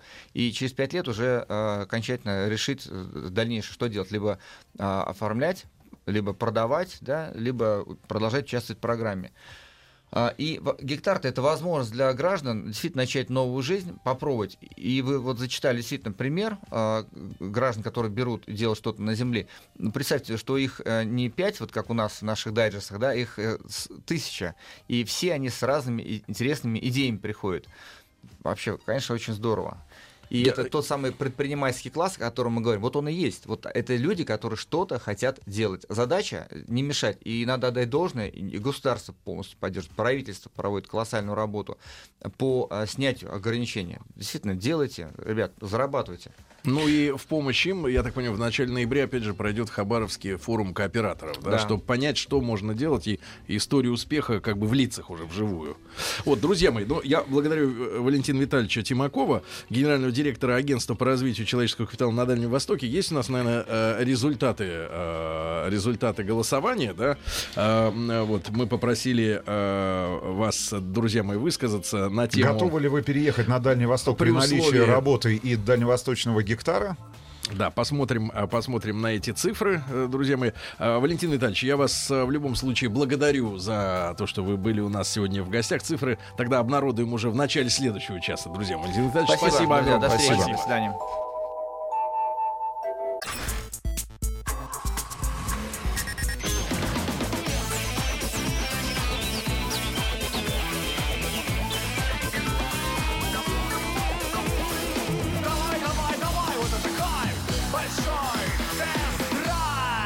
Друзья мои, итак, э, большой тест-драйв. э, Понедельник, как обычно, радиоверсия. Свежие выпуски вы можете посмотреть на нашем канале на YouTube. э, да, ну и, э, соответственно, у нас специальный гость, сегодня. Да, да, да, да, да. Лена Кравец, наш большой друг. Доброе утро. Как большой? Ну, достаточно компактная. Да. Как тебя представить, Лен? Скажи, пожалуйста, как правильно называется твоя должность? Лена Кравец, директор по маркетингу и продукту Jaguar Land Rover. Ну и, как обычно, в это время поговорим о новинках э, компании Jaguar Land Rover. Главная премьера состоялась э, ну, чуть больше недели назад. К сожалению, не, был- не было возможности у нас с Сергеем попасть. Это российская премьера автомобиля Range Rover Velar, с которым мы познакомились в прошлом году в рамках, э, по-моему, Женевского автосалона, Да. где, он- где он был представлен. Ребят, есть краткий обзор статично на этот автомобиль, ну, э, который по-настоящему является одним из самых интересных в этом классе автомобилей с огромным количеством абсолютно новых для рынка технологий, включая синтетическую ткань в топовых комплектациях, которая, я надеюсь, будет доступна и в нашей стране при заказе. А российск- р- российская презентация состоялась. Э, Цены — это тот вопрос, который нам чаще всего задают в социальных сетях на уже россий- ну, на российскую версию этого автомобиля. Есть ли они озвучены, когда можно будет автомобиль заказать, когда получить, э, когда, м- у- когда а, пользователи смогут получить уже первые автомобили? Ну, собственно, долгожданная наша премьера 5 числа, старт продаж. Автомобили уже находятся на текущий момент э, в дилер-салонах дилерской сети наших. Цены объявлены от 3 миллионов 880 тысяч рублей. Ну, вот за 4,5 миллиона это будет уже, ну, вот прям полнейшая комплектация со всем необходимым. Плюс за эти деньги вы уже получите сервисный пакет на 5 лет. Это что же такое? Сервисный пакет это наш Это что, вы уникальный. решили переплюнуть производителей из Азии со своим сервисным пакетом на 5 лет? Да на самом деле не в этом задача, а задача максимально упростить жизнь наших клиентов, поэтому хотели э, сделать таким образом, что покупаешь автомобиль и дальше 5 лет не думаешь больше про техническое обслуживание этого автомобиля. Платишь сейчас 50% стоимости от него и уже обезопасен от э, инфляции, от любых видов подорожаний, просто вот э, ездишь и делаешь плановые А технические... что туда входит? Все регламентные работы и очень, ну, почти все э, запасные части в рамках этих работ. Ну, типа колодки даже? Ну вот кроме колодок, Кроме на самом колодок. деле. Да, все, все кроме колодок. Вот детально. Фильтра. Да, все фильтра уже входят. На сайте на нашем Jaguar и Land Rover.ru можно посмотреть. Там все до деталей написано для того, чтобы не было никаких Со недосказанностей. скидкой 50%. Да, да, со скидкой. Причем эта программа, она а, гарантируется нами, как производителем, и частично нашими дилерами, поэтому все без утайки, все тоже расписано у нас на сайте. Прям клиент а, приходит, там, в зависимости от нашей модели, там, а, на, на маленькие мо- модели, это от 70 тысяч рублей, ты платишь сейчас, и дальше 5 лет не думаешь больше про сервисное обслуживание. Удобно, например, если ты даришь машину женщине любимой, да, и со чтобы у нее не было никаких э, сервисный пакет, проблем. правильно? Ну, это на самом деле не только Но для если женщины. она и для любимая твоя на- хотя бы на 5 лет ближайшие, правильно? Но ведь Ну, удобно. так долго-то мы не загадываем. Скажи, пожалуйста, есть понимание, а, например, по предпочтениям уже, наверняка же была, был открыт предзаказ на эти автомобили, есть предпочтения э, ну, от российских пользователей по э, моторной гамме, да, например, и по тем же самым цветам, и по комплектациям? Пока что, честно говоря, сложно судить, потому что как только мы вот приблизились а, к дате официального старта продаж, за последние две недели у нас более 300 тысяч человек посетил страничку Вилара, а, сконфигурировало больше 200 тысяч человек, поэтому мы сами в таком вот шоке, пока что еще и даже не суммировали, что понравилось. Есть ощущение, что автомобиль понравился в целом. Ясно. Всё, автомобили уже доступны, правильно? Да-да, доступны. Поэтому Еще- посмотреть. ну и главное обновление, которое мы, кстати говоря, публиковали у себя в Инстаграме, коснулись э, ну, од- одного из флагманов модельного ряда Range Rover, правильно? А- Автомобиль, который очень популярен в нашей стране и в предыдущем э, поколении, и в текущем поколении, это Range Rover Sport, Ну да. который обновился. Но это мы говорим обновился, но на самом деле говорим, что это очень серьезное обновление. Оно видно и визуально, и Глубинные. Глубинное обновление. Да, на самом деле преодоление брода нам исторически подвластно, поэтому мы её- его тщательно коммуницируем. Но просто это очень важно. Да, Range Rover Sport а, и внешне очень сильно изменился. Изменился бампер, изменились бока- э, э, и передние, и сзади, изменились фары, и от этого прям поменялся внешний облик автомобиля. Плюс добавилось огромное количество entertainment а в салоне. Это наш теперь уже новый экран, как в Веларе, мультимедийная система а, Touch Pro Duo, когда вся передняя консоль Запомнить это, бы. собственно... Ну, а что, легко, Touch Pro, потому что Duo. это... Ну, смотри, Touch Pro, потому что трогать Вы можно, повторите. а Duo, потому что двойной. Это значит, вся передняя консоль, она а, является экраном диджитальным, и вот как раз... Ну, ребят, посмотрите, как это выглядит на нашем обзоре Женевского автосалона, того же самого Вилара, который был представлен там в прошлом году. Ну, потрясающе. Одно из главных, наверное, технологических решений прошлого года, которое мы у себя в голове зафиксировали, и которое, кстати говоря, уже в этом году, там, в рамках франкфуртского автосалона мы видели, ну, наверное, у большинства премиальных марок, которые, ну, вынуждены были, да, то же самое технологическое решение внедрять уже в свои новинки, которые были представлены. Но это, это главный тренд, наверное, ближайших там двух, может быть, трех лет, да, это вот переход на полностью цифровые и полностью тач-панели внутри автомобиля, которые отвечают и за климат-контроль, и за мультимедиа, полностью. То есть вы Кстати хотите говоря, оставить и за- производителей, производителей кнопок без, без работы. Без Более работы. того, ребят, насколько я помню, и за а, работу трансмиссии, потому что все, да, Да. включая Всё. работу внедорожных режимов э, э, автомобилей, там Land Rover и Range Rover, вот в ближайшее время будут переведены вот на вот эти бездушные, с другой стороны, очень привлекательные тач-панели. Ну, то есть Нет, физичес- они не физ- бездушные. ну, я имею в виду- Особенно в наших автомобилях, потому что вот эти вот, а, как Рустам ты говоришь, пере- бездушные С фарси тач-панели. Переводил, не так слово. Неправильно, неправильно, потому что все же это еще окаймлено нашей кожей роскошной, нашей вот тканью, которую я тоже прям зацепила. Как ты сказала, с какого-то синтети... И, э, они, они- эта ткань, как нам объясняли вот на салоне в Женеве, создана... Сделано из, из и- пе- и перераб- экологически из бутылок. переработанных Из материалов. Бу- бутылок. Как- Это ты и без бутылок сделан уже. Ну, на самом деле, может быть, оно из этого сделано, но выглядит как настоящая дорогая шерсть. И шерсть в сочетании, с одной стороны, вот этих кожаных материалов с контрастными строчками, с другой стороны, тач-панели, У которые Сергея вокруг никогда не будет везде. такого Пальто. такого пальто и, И такого, белья. И такого Да костюма. уж, но выглядит это очень-очень красиво. Собственно, говорили про инновациях. Вот мне очень нравится, что у нас теперь ионизация в салоне. Представляете? Ионизация? Ионизация для То есть того, чтобы... здоровеет человек? Здоровеет. Сидит На на, экологически переработанной шерсти, ионизируется. А Дорогие если- друзья, а почему мы вот некоторые спрашивают, почему вы нам рассказываете о машинах, которые купят избранные люди? Потому что а, обычно бывает так, на дорогих машинах обкатываются технологии, да, которые, Которые- становятся потом, ну, через какое-то время, да, массовыми. Потому что Range Rover является флагманом, да, автомобильного производства. Вот эти модные фишки, да, с которыми в первую очередь познакомятся э, покупатели именно этих автомобилей, да, я уверен, что через какое-то количество времени вам придется тоже отказаться от кнопок. Это придется, это, э, это время придет. Да, ну, все товарищи. идет в этом Пока, направлении. скажи, кроме а, появления а, потом и от Touch Pro Duo, да? Touch а, Pro Duo, да. Touch Pro Duo, вот этой мультимедийной панели, которая займет э, всю центральную консоль. Какие еще, э, какие еще обновления, какие изменения коснулись флагмана Range Rover Sport? Может быть, внутренности. Ну, со- ну да, сейчас я вот расскажу про свою любимую. Про ионизацию уже рассказала. Потом у нас есть, представляете, можно теперь шторку м, крыши панорамной Так. жестом отодвигать. Провел рукой просто вот так вот в воздухе напротив зеркала заднего вида, и шторка открылась. Провел в другую сторону, шторка закрылась. То есть это уже магия появляется. Ну и дальше, конечно, интересная история. Это лазерные фары, которые Так. м, там пиксели будут гаснуть. Вот идет впереди там, допустим, человек, и пикселями высветит этого человека, не ослепит его, и автомобиль Давай, дальше давай, проедет. давай, давай бо- более романтично. Вот как-то э, вот идет впереди человек, выглядит не романтично. Давай так. Идет впереди койот. Грязный.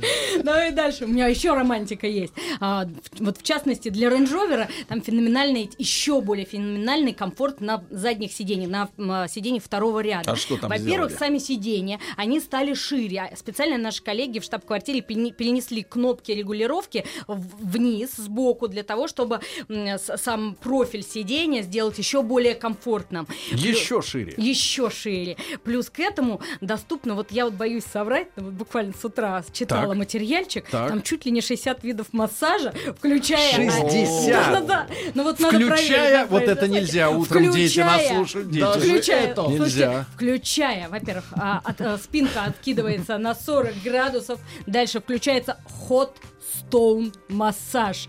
Hot Stone и э. Touch Pro Duo. Горячий массаж камнями. Камнями. Да, То есть это греется и еще и мнет. Еще и массажируют, обещают, что даже через мужской костюм. Нет, и- и одна из 60 это соседняя пустая сидушка вскакивает и начинает массировать тебя сверху. Вот, так что у нас там теперь красота невероятная.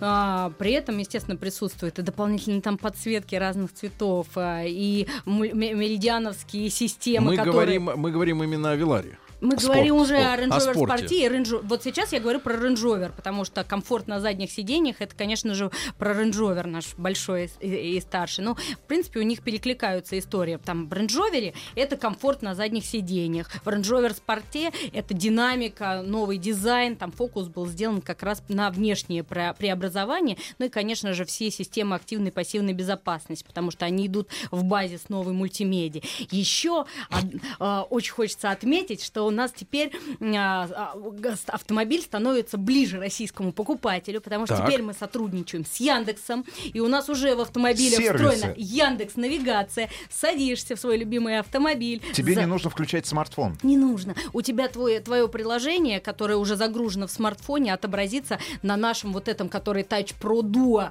и ты его увидишь. И твоя любимая карта навигационная. А в рамках запуска Велара даже сейчас можно в навигации Яндексовской стрелочку заменить на Велар и смотреть на него, медитировать. Класс. Поэтому вот кто вам комментирует, что э, далеко, надо стрелочку меняешь на Велар, становишься ближе к цели и уже притягиваешь Вы мораль. нас гипнотизируете. Точно.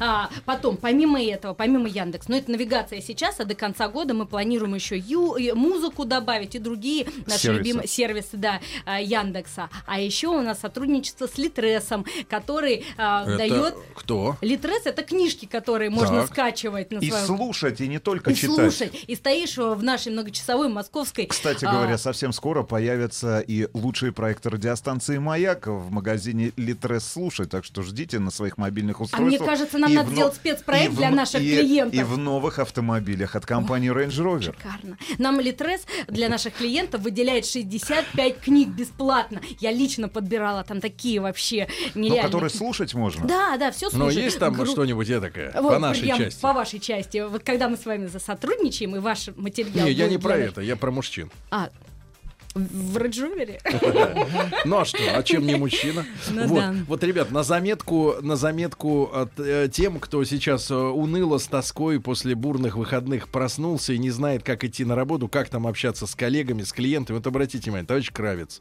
с каким задором в понедельник с утра общается, да, вот берите с нее пример и также относить, э, так сказать, к своим партнерам. Лен, главный вопрос, что с двигателями, да, потому что та тенденция, которую мы наблюдаем там в последние там 2-3 года, это переход практически всех, включая премиальные марки, люксовые марки, на малообъемные турбированные моторы. Коснулось ли, э, ко- коснулся ли этот тренд, ну, флагмана, Или вы получается, его Range Rover и, и Range Rover Спорта, да, ну, потому что очень тяжело представить, да, есть огромное количество новых двигателей, engine, э, которые... при- Да, Ingenium Эн- наши. Ingenium, которые пришли малообъемно. А, Какие-то изменения под капотом произошли? Что, что у нас с моторной гаммой будет? Да, рассказываю. У нас остались наши классические пятилитровые двигатели, они остались для любителей. У нас остался наш тоже всеми любимый дизельный двигатель 4.4.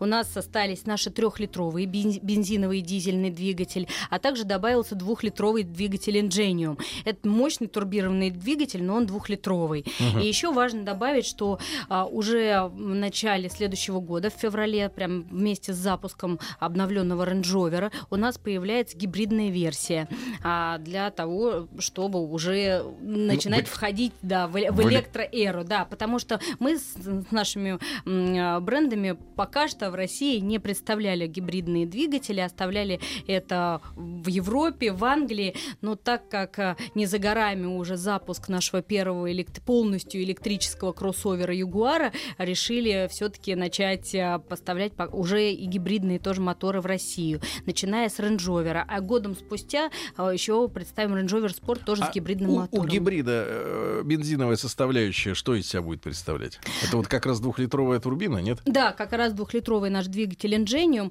вместе с, в- с электрическим, собственно, двигателем эта машина сможет ехать 50 километров только на электротяге, зато когда это едет все в комбинации, он тратит а, там порядка двух литров на 100 километров. а. Два? Да, да, два, два там с копейками тоже Два? можно у нас на сайте проверить. Ну, совсем Да мало, да. И главное, Два. и главное выбросы, что так важно в рамках глобальной стратегии выбросов, там, по- по-моему, меньше 64 вот этих миллиграмм, а, а, что очень-очень важно вообще для всего мира, но я думаю, когда-нибудь тоже придет и к нам. Что, Что стоит э, ждать э, поклонникам марки и Land Rover, и Range Rover, и Jaguar в начале следующего года? Ну вот, собственно, в начале мы только что запустили Вел- Велар, поэтому можно сказать, что мы в самом начале этого пути. А, в феврале мы представим как раз а, в продажу уже Range Rover, Range Rover Sport 18 модельного года, а также в феврале-марте у нас будут большие новости по Ягуару. Это маленький кроссовер и Pace. Ну, который мы тоже видели в рамках э, франкфуртского автосалона. Ребята, на наш взгляд, мы, мы говорили, в, в, по-моему, в одной из программ, которая была посвящена как раз итогам а, салона, который прошел во Франкфурте, один из самых интересных ягуаров, который мы видели. Причем и дизайнерские решения очень необычные, связаны, например, с тем, что у вас Детальные. детальные на лобовом стекле присутствует а, а, семья. Бэйби Джак и Baby Father. Да, Baby Другая версия Baby Mother. Но, но самое интересное, как ни странно, этот Ягуар получился очень целостным и, на наш взгляд, Сергеем одним из самых интересных автомобилей, Избитых. избитых автомобилей и- и автомобилей, которые открывают для вас марку. То есть теперь для того, чтобы познакомиться с маркой, у вас э, в модельном ряду компании Ягуар будет представлен маленький кроссовер, компактный кроссовер, который получился очень интересным и, по-моему, стоимость, вот, которую э, нам заявляли представители компании, где-то в районе там 2,5 миллионов рублей обсуждается для российского рынка, если мы говорим о Мы, мы ориентируемся, да, на эти деньги, но пока что официально не анонсируем. Анонс будет в самое ближайшее время. Мы в, буквально в течение Так и двух говори, не сегодня. И не, ну ничего, я на самом деле прям расскажу, что в течение двух недель мы вывесим все автомобили в наш новый модуль, автомобили в наличии на сайт Jaguar, где будут представлены уже реальные физические автомобили э, с ценой, а также со всеми предложениями, потому что старт продаж мы хотим тоже объединить с хорошим предложением по трейдину, для того, чтобы привлечь как можно больше покупателей в марку Jaguar.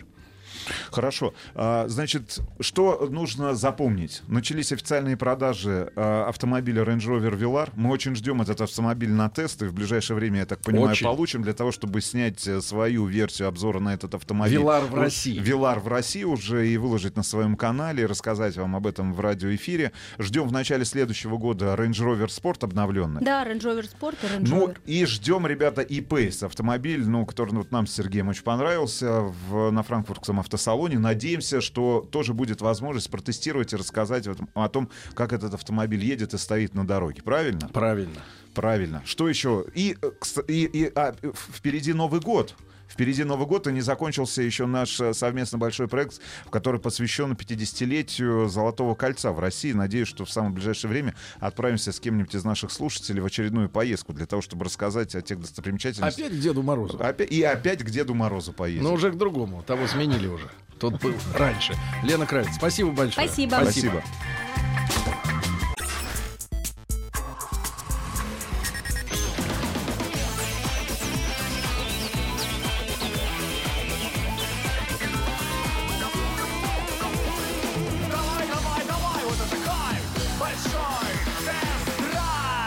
Друзья мои, большой тест-драйв, э, одноименный канал на YouTube, на этой площадке. Э, Каждую неделю несколько видео новых мы для вас э, выкладываем. э, И, эм, э, ну, из э, свежего для редких ценителей редких автомобилей э, Audi A4 Allroad будет готов, да. И, э, наконец-таки, встреча с настоящим Мерседесом. Ну, мы продолжаем такую череду э, автомобилей не массового, так сказать, рынка, да, вернее, массового, но через лет так 20.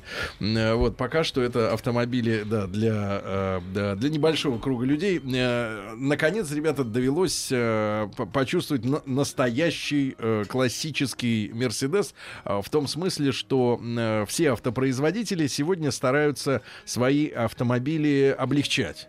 Причем не только по сути, я имею в виду использование композитных материалов, алюминий, да, конструкция, когда даже стальная машина может весить э, меньше, чем э, аналогичная из алюминия. В общем, идут на всякого рода ухищрения. Но главное, что многие э, производители э, завели себе моду э, облегчать и ощущение от э, вождения автомобиля. То есть э, ты подходишь к гиганту, садишься за руль, включаешь зажигание, трогаешься с места, проезжаешь там пару километров и вдруг понимаешь, что ты за рулем какой-то очень легкой легковушки. Э, Вот, извините за тавтологию. И э, из автомобилей, грубо говоря, уходит былая, э, былая тяжесть, да, э, не тяжесть в управлении, а тяжесть э, именно в ощущениях водителя. И, наверное, немногих это э, может, э, так сказать, людей со стереотипным мышлением, таких стариканов, как мы, 40 плюс, немногих может сразу порадовать. К этим машинам нужно привыкать э, заново. Э, ну, вот одним из флагманов таких ощущений был Audi Q7, э, который феноменально облегчился. Э, По его стопам пошли и другие автомобили, не только в концерне ВАК. Э, вот. И, э, в принципе, вот с Мерседесом, с Е-классом примерно по- похожие процессы произошли, потому что на самом деле Е-класс нам, который вышел вот там полтора года уж, наверное, да, да, может быть больше назад уже очень понравился, но понравился по-новому. Это такой оказался легкий, воздушный, очень послушный, да, очень точный в управлении автомобиль. К которому надо... И к этим ощущениям надо привыкнуть. Да, но не, но не, не Мерседес в том классическом смысле, в котором мы привыкли, да, вот как э, по, по годам нашей юности относиться к этим автомобилям, когда вот, э, ну, как сказать, это налетает та тяжелая такая тачка, которая, ну, как вот есть такое выражение, как утюг стоит на дороге, да, и, и в общем-то, ты чувствуешь себя в таком бронекатере скорее. А, и, и вдруг удивление, ребят, попал к нам на тест э, новый Е-класс купе, новый С автомобиль. индексом 400. Ну вот с индексом 400, да, это, конечно, меняет многое в восприятии. Но, вы знаете, первое удивление, что а, не разучились делать автомобили Немцы. на новом, на новом технологическом уровне с использованием новых решений, но, тем не менее, машина, которая вот полностью возвращает тебя, как водителя, а, к твоим стереотипным представлениям, может быть, юности, может быть, даже детства, к тому, что такое Мерседес, да, и что такое классическая немецкая спортивная а, такая машина, да, вот. А, причем, что интересно, а, новый Е-класс э, купе, в отличие от предыдущей, да, Двух версии, предыдущих. двух предыдущих версий, не создан на базе цешки. Вот это поразительно. Все вернулось на свои места. Нет, поразительно, поразительная история, да, что на базе э, меньшего автомобиля люди успешно строили и успешно продавали э, Е-класс купе, да. И, кстати, купе от Мерседеса, э, благодаря, видимо, удешевлению производства, поскольку э, такая широкая гамма автомобилей разного условно класса были на одной платформе, э, в принципе, была э, и есть очень популярна у женщин, да. Ну, вот Е-класс купе в предыдущей версии, да, очень популярная такая модель в крупных городах, вот. И вот, наконец-то, машина вернулась, э, грубо говоря, в свой класс, да. Более того, с э, двигателем, э, индекс которого 400. V-образная шестерка, 333 лошадиных силы. Ну, отличный мотор, которому нет абсолютно никаких Шикарный, претензий. Да, шикарный, а, шикарный аппарат. Но самое интересное, что сам автомобиль при этой комплектации еще и снабжается, ну, прорывным решением, наверное, последнего десятилетия. Это адаптивные амортизаторы.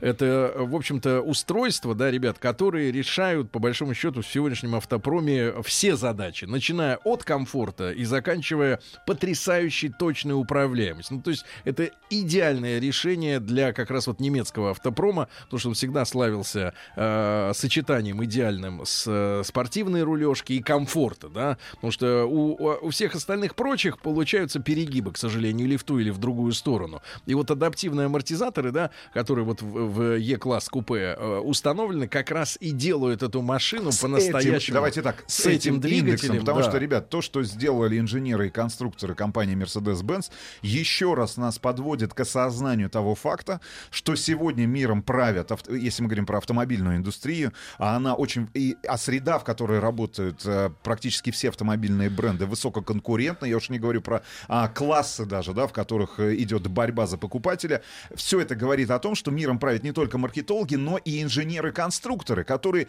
удивительным образом, ребят, этот пример еще раз а, дает нам понять о том, что сегодня автомобили, созданные на одной платформе, сейчас речь, например, о модульной платформе от компании Mercedes-Benz, причем даже в рамках одной модели конкретного типа кузова, сейчас я говорю о модели о Mercedes E-Coupe с индексом, например, 400 и с индексом 300, они кардинальным образом будут отличаться от э, тех ощущений, которые вы будете получать. А теперь обратите внимание на концерн Volkswagen, который, например, на платформе, которая использовалась при создании автомобиля Audi Q7, например, там 3 или 4 года назад, сегодня продает в автомобильных салонах автомобиль абсолютно другого класса. Например, Audi A4. А седан, платформа либо- та а платформа та же. Вы представляете, то есть на, из одного конструктора эти люди умудряются э, собирать, например, если мы говорим про Volkswagen, Audi A4, Audi Q7 и, например, Bentley Bentayga, которая построена абсолютно на той же самой платформе.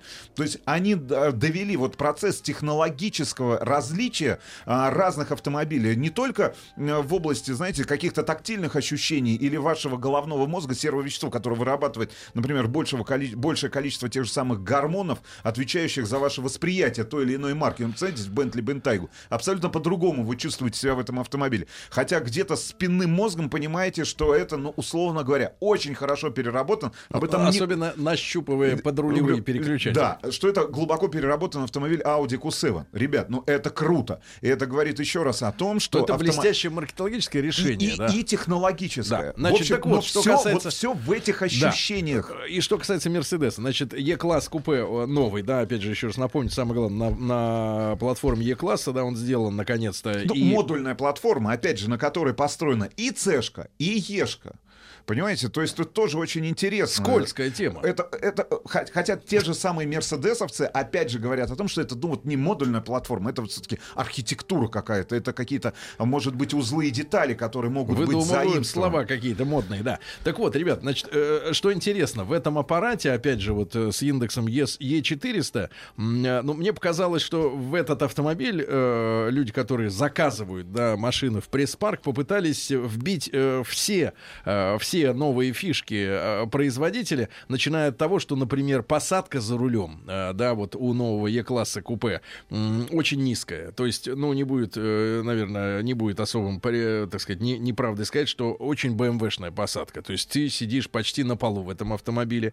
А кожа э, белая кожа цвета слоновой кости, дерево. Возникает, ребята, ассоциация полная, что ты попал, э, ну, в дорогую какую-то, я не знаю, гостиную э, светлых тонов, потому что беленый дуб с элементами перламутра. И вот, знаете, ведь модные автомобили, да, и по-настоящему красиво нарисованные и удачно скомпонованные салоны, их нужно тестировать при помощи детей. И когда Рустам своих семерых детей посадил в этот автомобиль, они все сказали, папа, вау. Ну, это действительно красивый Да. автомобиль. Какой, нет, первая фраза, которая была произнесена младшим ребенком, какой красивый автомобиль.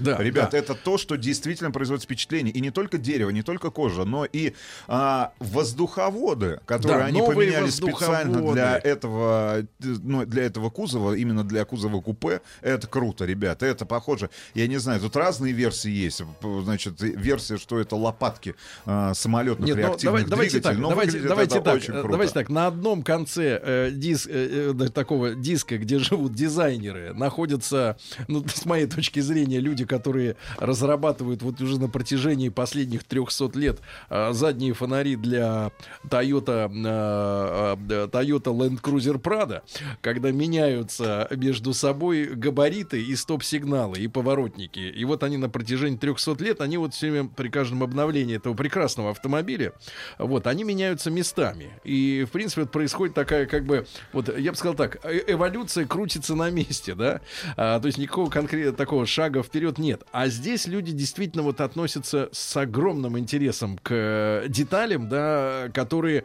ну, не перестают удивлять своим совершенством. Именно совершенством, да, и каждый раз ты думаешь, ну, вот, они достигли уже вершины. А, оказывается, нет, есть куда стремиться, и это очевидно. Это не просто маркетологическое какое-то ухищрение, ты видишь и чувствуешь руками, когда берешься за, не, за эти воздуховоды, да, что действительно произведение искусства. И Главное, что вот в этом, в этом автомобиле действительно вбито ведь э, так много. Он у нас оказался на тесте такого красного, темно-красного цвета. И с этим светлым салоном. И с одной стороны, ты, ты думаешь, ну вот очередная, так сказать, работа для женщин, работа для девочек, да. Ты представляешь себе, что в этом автомобиле поедут подружки. Но, э, во-первых, тебя удивляет э, двигатель и аудио-ателье Мерс- Мерседеса, да, когда, которая поработала блестяще с выхлопом у вот этой новой тачки, да. И со звуком. Со звуком, с расходом этого двигателя, да. 333 лошадиные силы, но расход, э, я так, у меня неоднократно он снижался меньше, э, ниже 10 литров, то есть где-то 9,5 э, при нормальной езде можно из этого... И самое главное, потрясающее, э, что дало все-таки постройка этой машины на более серьезной э, платформе. Э, это единственное на рынке купе, я говорю сейчас еще раз о, Е- о купе Е-класса, где задний э, ряд сидений, да, задние два кресла, они не являются придаточными. Потому что в 90% автомобилей купе э, человек нормального э, телосложения, нормального человеческого роста э, садится таким образом, что за ним даже у ребенка многие защемит. В принципе, это, это барсеточное место. В новом Е-класс купе, да, сзади совершенно спокойно могут сесть еще двое нормальных человек. э, и это удивительно, да, потому что снаружи машина выглядит как стопроцентное купе. Нисколько оно не удлинено визуально, да, это, это действительно сп- спортивный такой автомобиль, очень грамотно нарисован. Но если вы все-таки покупаете автомобиль для себя, если вы любите драйв, если вы любите отличную управляемость... Запомните главное, адаптивные Дивные- амортизаторы, адаптивная- они идут вместе с 400 Со- двигателем. Да, с, с индексом 400, поэтому если у вас есть деньги, опять же, потому что автомобиль будет как минимум на миллион дороже, Для чем, начала. Как чем, на чем- миллион? ну, на миллион, чем седан, потому что седан На сегодня, ну, сед- стоит где-то в районе там двух с половиной миллионов рублей, да, Но там мы два- считали 2500, с вами 2600. с прекрасным двигателем, 190-сильным дизелем, оптимальным да, для этого автомобиля. Там где-то трешка получилась. Ну, в районе трех. Ну, вот прибавляйте еще миллион, у вас будет купе, не с самым мощным мотором. Ну, и вот в хорошей, и в хорошей версии, в хорошей комплектации автомобиль будет стоить, наверное, ближе там, к, э, к четырем с половиной, там, к 5 миллионам рублей. Но, ребят, обращай- обращайте внимание, обращайте внимание на индекс. 300 индекс будет у вас с пневмой. А, По отзывам наших коллег, журналистов, по отзывам экспертов, автомобиль этот рулится абсолютно по-другому. То есть он больше, наверное, подходит для спокойной езды, для вальяжной езды. Если вы хотите получить семь- все те качества ездовые, которыми обладают автомобили именно с этой маркой Mercedes, то вам, наве- наверное, автомобиль не с индексом 400. Хотите гонять, хотите получать кайф от дороги, хотите, чтобы ваш автомобиль круто рулился, хотите, а, правда, получать максимально максимальное количество эмоций от э, каждого вложенного рубля на, это, на этот сантиметр Давайте так, давайте роскоши, на Давай- квадратный нет, давайте сантиметр, так, так. роскоши, за который вы отдали как минимум там 4-5 миллионов рублей, то вам автомобиль с индексом 400. Давайте так, Рустам, а чувствовать удовольствие от каждого вложенного миллиона рублей. Давайте За так, сантиметр. да, или за сантиметр э, Кубические, кубические э, древесины. этого, этого люкса, Да, ну- правильно? Ну, поздравляем, поздравляем инженеров, маркетологов э, Мерседеса с очередной победой долгожданной. Вот, ребята, э, зарисовка об этом автомобиле на канале Большой Тест-Драйв на YouTube. Вам хорошего дня, до завтра. Еще больше подкастов на радиомаяк.ру.